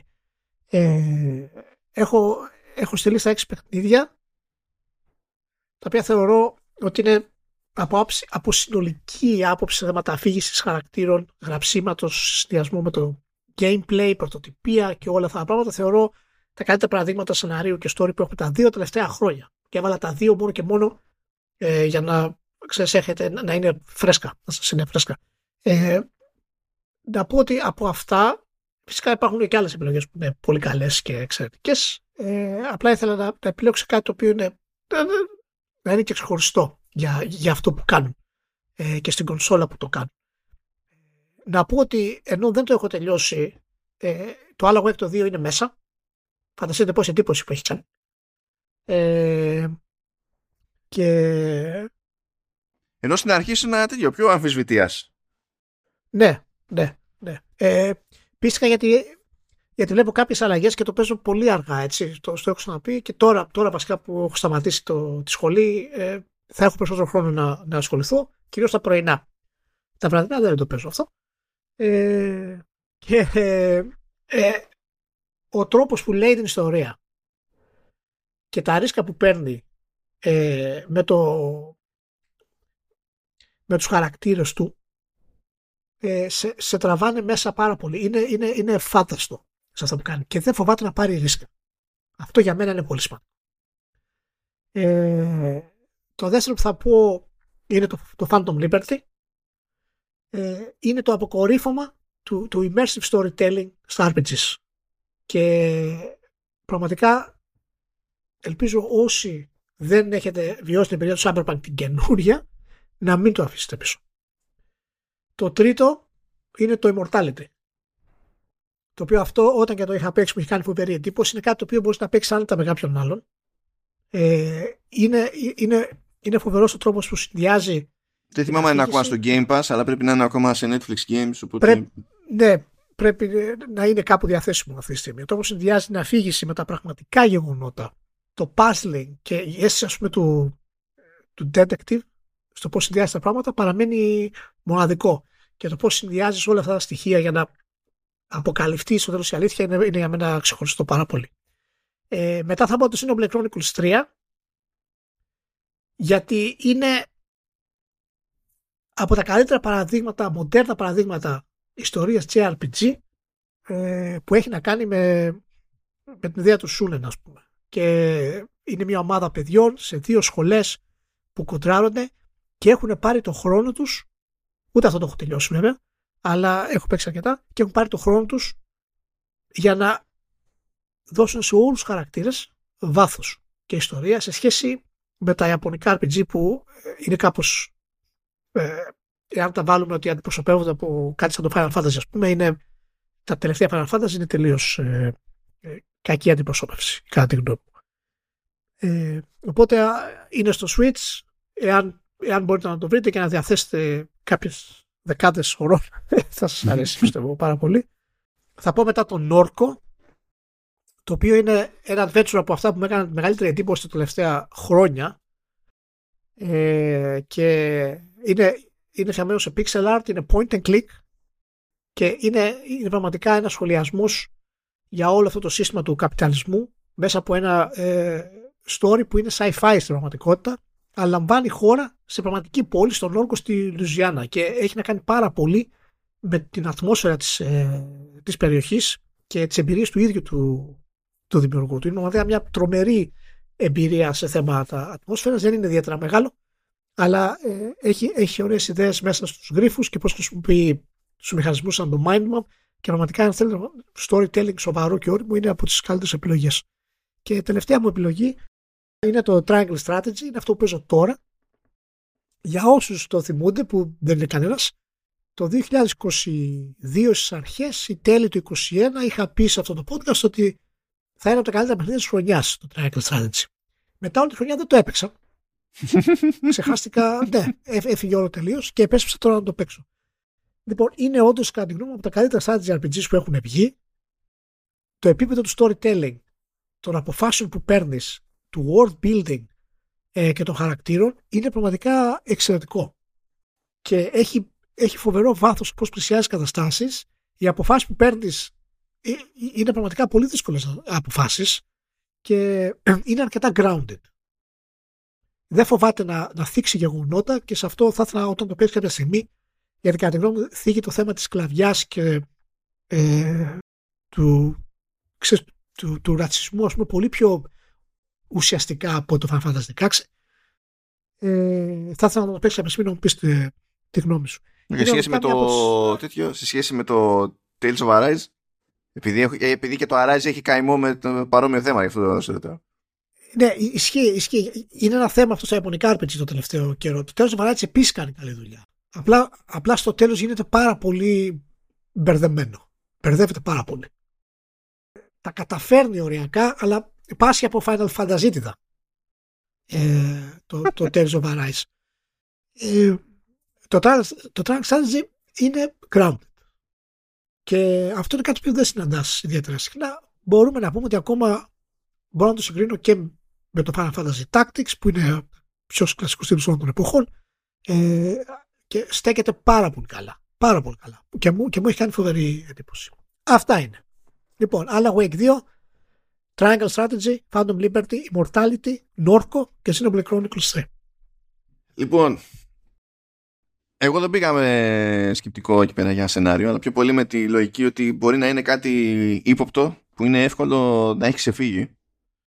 Ναι. Ε, ή εκ πρώτης να μην γέμιζε κάποιο το μάτι και, και τα λοιπά. Αυτό δεν σημαίνει ότι όλα, όλες οι επιλογές εδώ πέρα που έχω είναι υπερπέχνητα. Σημαίνει επίσης ότι έφτιαξα μια λίστα με 15 παιχνίδια το οποίο δεν βολεύει, άρα θα μείνω σε 5 και ναι, θα παίξει τσεκούρι. ε, ναι. είναι, είναι στην όλη φάση. Λοιπόν, first things first, που με αυτό έχω ασχοληθεί και πολύ συγκεκριμένα, δηλαδή έτσι κι αλλιώς και με preview και με review και τέτοια και μου έχει, τι, μου έχει μείνει το πράγμα. Δεν ξέρω τι θα κάνετε, δεν ξέρω πόσες φορές πρέπει να το πω, αλλά καλό να παίξετε το Planet of Lana. Δηλαδή, αν με έχετε με ένα γραμμένο, ξέρω εγώ, ασχοληθείτε με το τι του έβαλε το Edge. δεν, δεν ξέρω πώς θα το ζωγραφίσω αυτό το, το πράγμα. Είναι, δηλαδή, το, το βλέπεις και λες, α, εντάξει, ξέρω εγώ, ένα indie something, λίγο platforming και τα λοιπά, αλλά το ζήγισμα που, που πετυχαίνουν ε, οικαστικά στην έμεση κυρίως ε, ε, αφήγηση. Ε, στην απλότητα αλλά παρόλα αυτά το σχετικό βάθος των μηχανισμών και, και τα λοιπά είναι πολύ καλή υπόθεση και δεν το συζητάει. Η μουσική είναι χαζή. Είναι, είναι, είναι από τον Τάκη Φουροκάβα. Είναι, είναι, είναι τρελή μουσική, είναι αρρώστια. Είναι από τα καλύτερα ε, soundtrack albums που έχω πετύχει από την άποψη ότι ε, συνήθως για να θεωρήσω ένα album αυτού του είδους σχετικά επιτυχημένο θα πω ότι ωραία πόσα είναι τα tracks που έχει είναι τόσα. Άμα το 1 τρίτο των tracks την παλεύει θα το θεωρήσω επιτυχία. Διότι είναι πολύ σπάνιο τέλος πάντων να πιάνεις το 50% ξέρω εγώ σε καλά κομμάτια και τέτοια. Ε, εδώ ε, δυσκολεύτηκα από όλο το άλμπουμ να, να κόψω ε, κομμάτια και πρέπει να κόψα δύο. Να έκοψα δύο, όχι να διάλεξα δύο. Ε, αυτό εγώ δεν το παθαίνω πολύ εύκολα, διότι έχω πολύ συγκεκριμένα σκαλώματα με μουσική σε αυτό το χώρο. Ε, είναι, είναι, είναι φοβερό. Επόμενο βήμα. Που αυτό έχει τα προβλήματά του και η πλάκα είναι ότι έχει τα προβλήματά του ακριβώς όταν μπλέκει με, ε, με, τη, με την ιστορία του. Και τέλος πάντων ξεκίνησε με μερικά τεχνικά ζητήματα, α, κατάφερε να βγει δεξιά και αριστερά, έχει βγει και σε VR που τέριαζε. Και όταν το δοκίμαζα πρώτη φορά δεν ήταν στημένο για VR, ήταν στα σκαριά για VR, αλλά και σε 2D, 2D τέλος πάντων, και σε flat screen που, που το έπαιζα, έκανε μπαμ ότι βολεύει αυτό το πράγμα σε VR. Είναι το Teen Hearts της Roxanne, το οποίο στην ουσία είναι puzzler από την άποψη ότι σκάτε σε ένα χώρο, υπάρχουν κάποια εμπόδια, ε, υπάρχουν κάποια στατιωτάκια, είστε δηλαδή σε ένα σπίτι μέσα και υπάρχουν ράφια, γραφεία κτλ. Και υποτίθεται ότι πρέπει αυτά τα στατιωτάκια κινούνται με μία λογική και εσείς πρέπει να πειράζετε τα εμπόδια για να καταφέρετε να κάνουν ε, τη διαδρομή προς την έξοδο και να επιβιώσουν αρκετά κτλ. Στο κομμάτι των γρίφων είναι πάρα πολύ καλό ε, και είναι ό,τι πρέπει για να μπείτε in the zone και να καταλήξετε σε zen από εκεί που δεν το περιμένετε. Και το, δεν μου κάνει εντύπωση που πετυχαίνει το παικτικό της υπόθεσης και αποτυγχάνει στα πέριξ, διότι αποτυγχάνει τέλος πάντων. Δεν είναι δυνατά τα, τα πέριξ. Ε, διότι η Roxanne αποτελείται από πρώην της Lionhead με τα κουσούρια έχει δηλαδή τις δυνάμεις και αυτά που είχα οπότε OK okay. και αποτελεί και μια ειδική περίπτωση διότι ε, ο managing director της Rogue Sun ε, είναι ο, και όσο Έλληνας γίνεται. Είναι ο Κώστας Ζαρίφης που ήταν στη Lionhead και τρέχει πλέον το, το στούντιο. Και δεν θυμάμαι ε, πολλούς Έλληνες στο σύμπαν να τρέχουν ξένο στούντιο. Οπότε είπα να το σημειώσω και αυτό για, τη, για την ιστορία. Γιατί προφανώς, εντάξει, αν μιλάμε για Έλληνες developers γενικά, είναι Έλληνες, θα τρέχουν τα στούντιό τους και πάει λέγοντας. Δηλαδή, ελληνικές ομάδες. Okay. Φεύγοντας από εδώ, απλά για να εκνευρίσω τον Λία, θα πω ότι πρέπει να παίξετε το Trombone Champ.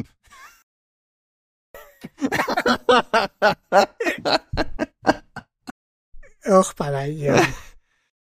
Λοιπόν, αυτό ε, είχε βγει στην αρχή μόνο τέτοιο. Είχε βγει το 2022 για Windows. Λίγο αργότερα βγήκε για Mac. Πώς πηγαίνεις από τη μία. Okay, και σε κονσόλες, για να ταιριάξεις και με την επιλογή σου, Ηλία, στην προηγούμενη συζήτηση, σε κονσόλες έχει βγει μόνο στο Switch.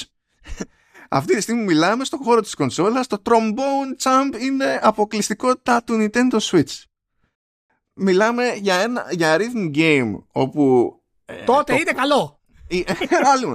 Μιλάμε για, για rhythm game όπου η πραγματική του επιτυχία ε, ε, είναι η προσωπική σου αποτυχία. Δηλαδή, δεν, σε άλλα παιχνίδια του είδους, όταν πηγαίνεις καλά στο παιχνίδι, ακούγεσαι super, νομίζω ότι κάτι έχεις καταφέρει. Εδώ η, περισσότερη, η μεγαλύτερη διασκέδαση είναι όλες οι μικροαποτυχίες που έχεις και η, γελιο, η, η γελιότητα του τελικού ακουστικού αποτελέσματος που είναι καταδικασμένη να προκαλεί το νευρικό γέλιο στον περίγυρο. Να δείτε το. Είναι, είναι, είναι, είναι παράνοια αυτό το παιχνίδι.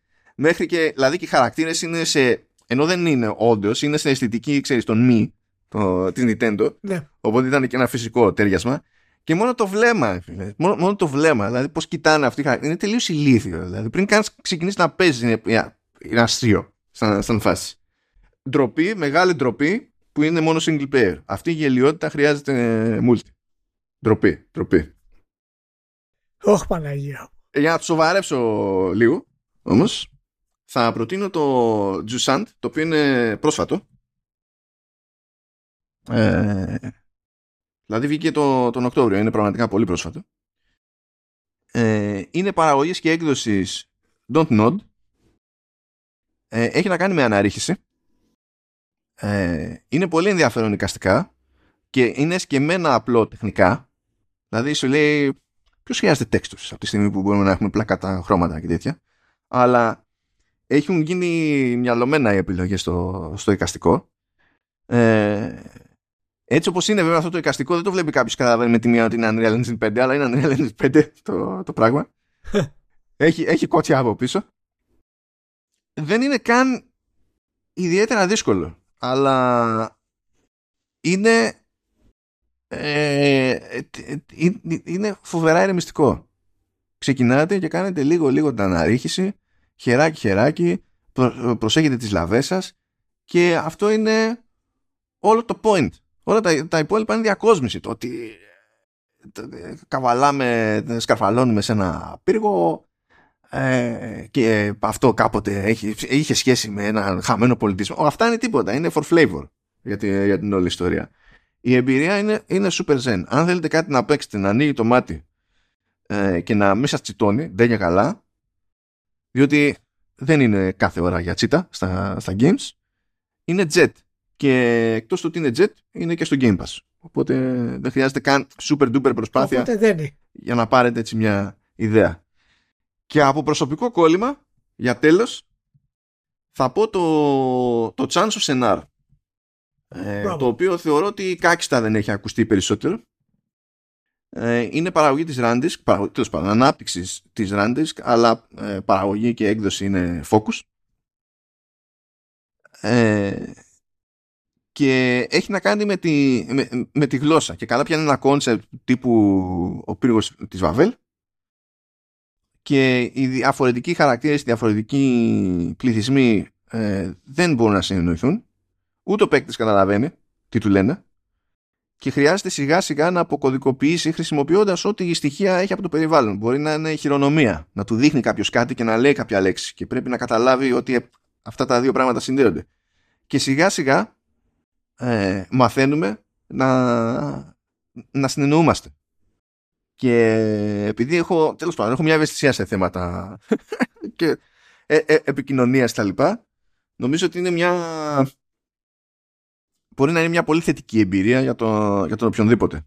Πάλι χωρίς hardcore δράση, σφαγή και, και τα συναφή. Όχι ότι είμαι κατά. Όλη την ώρα και εγώ ξύλο ρίχνω στα games. Αλλά είναι και ενδιαφέρον και καλό στην εκτέλεση στη, στην τελική. Πολύ πολύ πολύ ενδιαφέρον. Και θα το, θα το αφήσω εκεί πέρα. Σούπερ. Λοιπόν, ε, κλείνουμε τώρα αυτό το podcast. Είναι τεράστιο. Ελπίζω να έχετε ακούσει μέχρι το τέλος. Τεράστιο.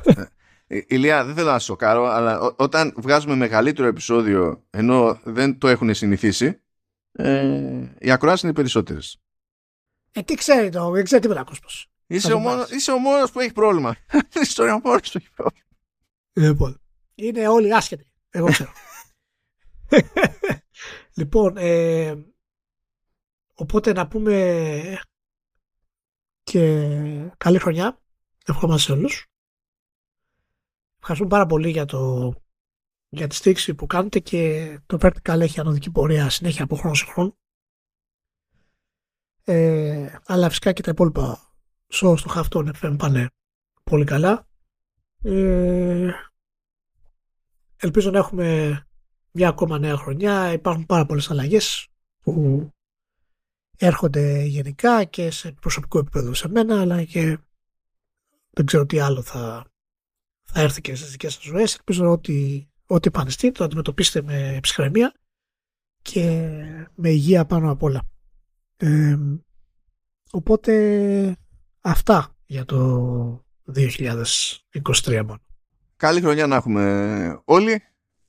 Να δούμε τι μας επιφυλάσσει και ο χώρος σε όλη, σε όλη αυτή την ιστορία εξακολουθούν και περίεργως είναι αρκετά πράγματα ρευστά παρότι φαντάζουν παγιωμένα στο, στο day to day και να έχουμε φυσικά και τη, την όρεξη και το περιθώριο να είμαστε δεκτικοί ενδεχομένως στο ό,τι νέο έχει να κάνει αυτή η βιομηχανία Ελπίζω βέβαια να μην μας απογοητεύσει από την άποψη ότι εντάξει, κόβουν κεφάλια όλο αυτό το, τον καιρό και δεν ξέρω πόσο διατεθειμένοι θα είναι να αναλαμβάνουν ε, ρίσκο προχωρώντας, αλλά θα δούμε. Άστο αυτό για τον επόμενο χρόνο. Ναι, να, να σου πω κάτι.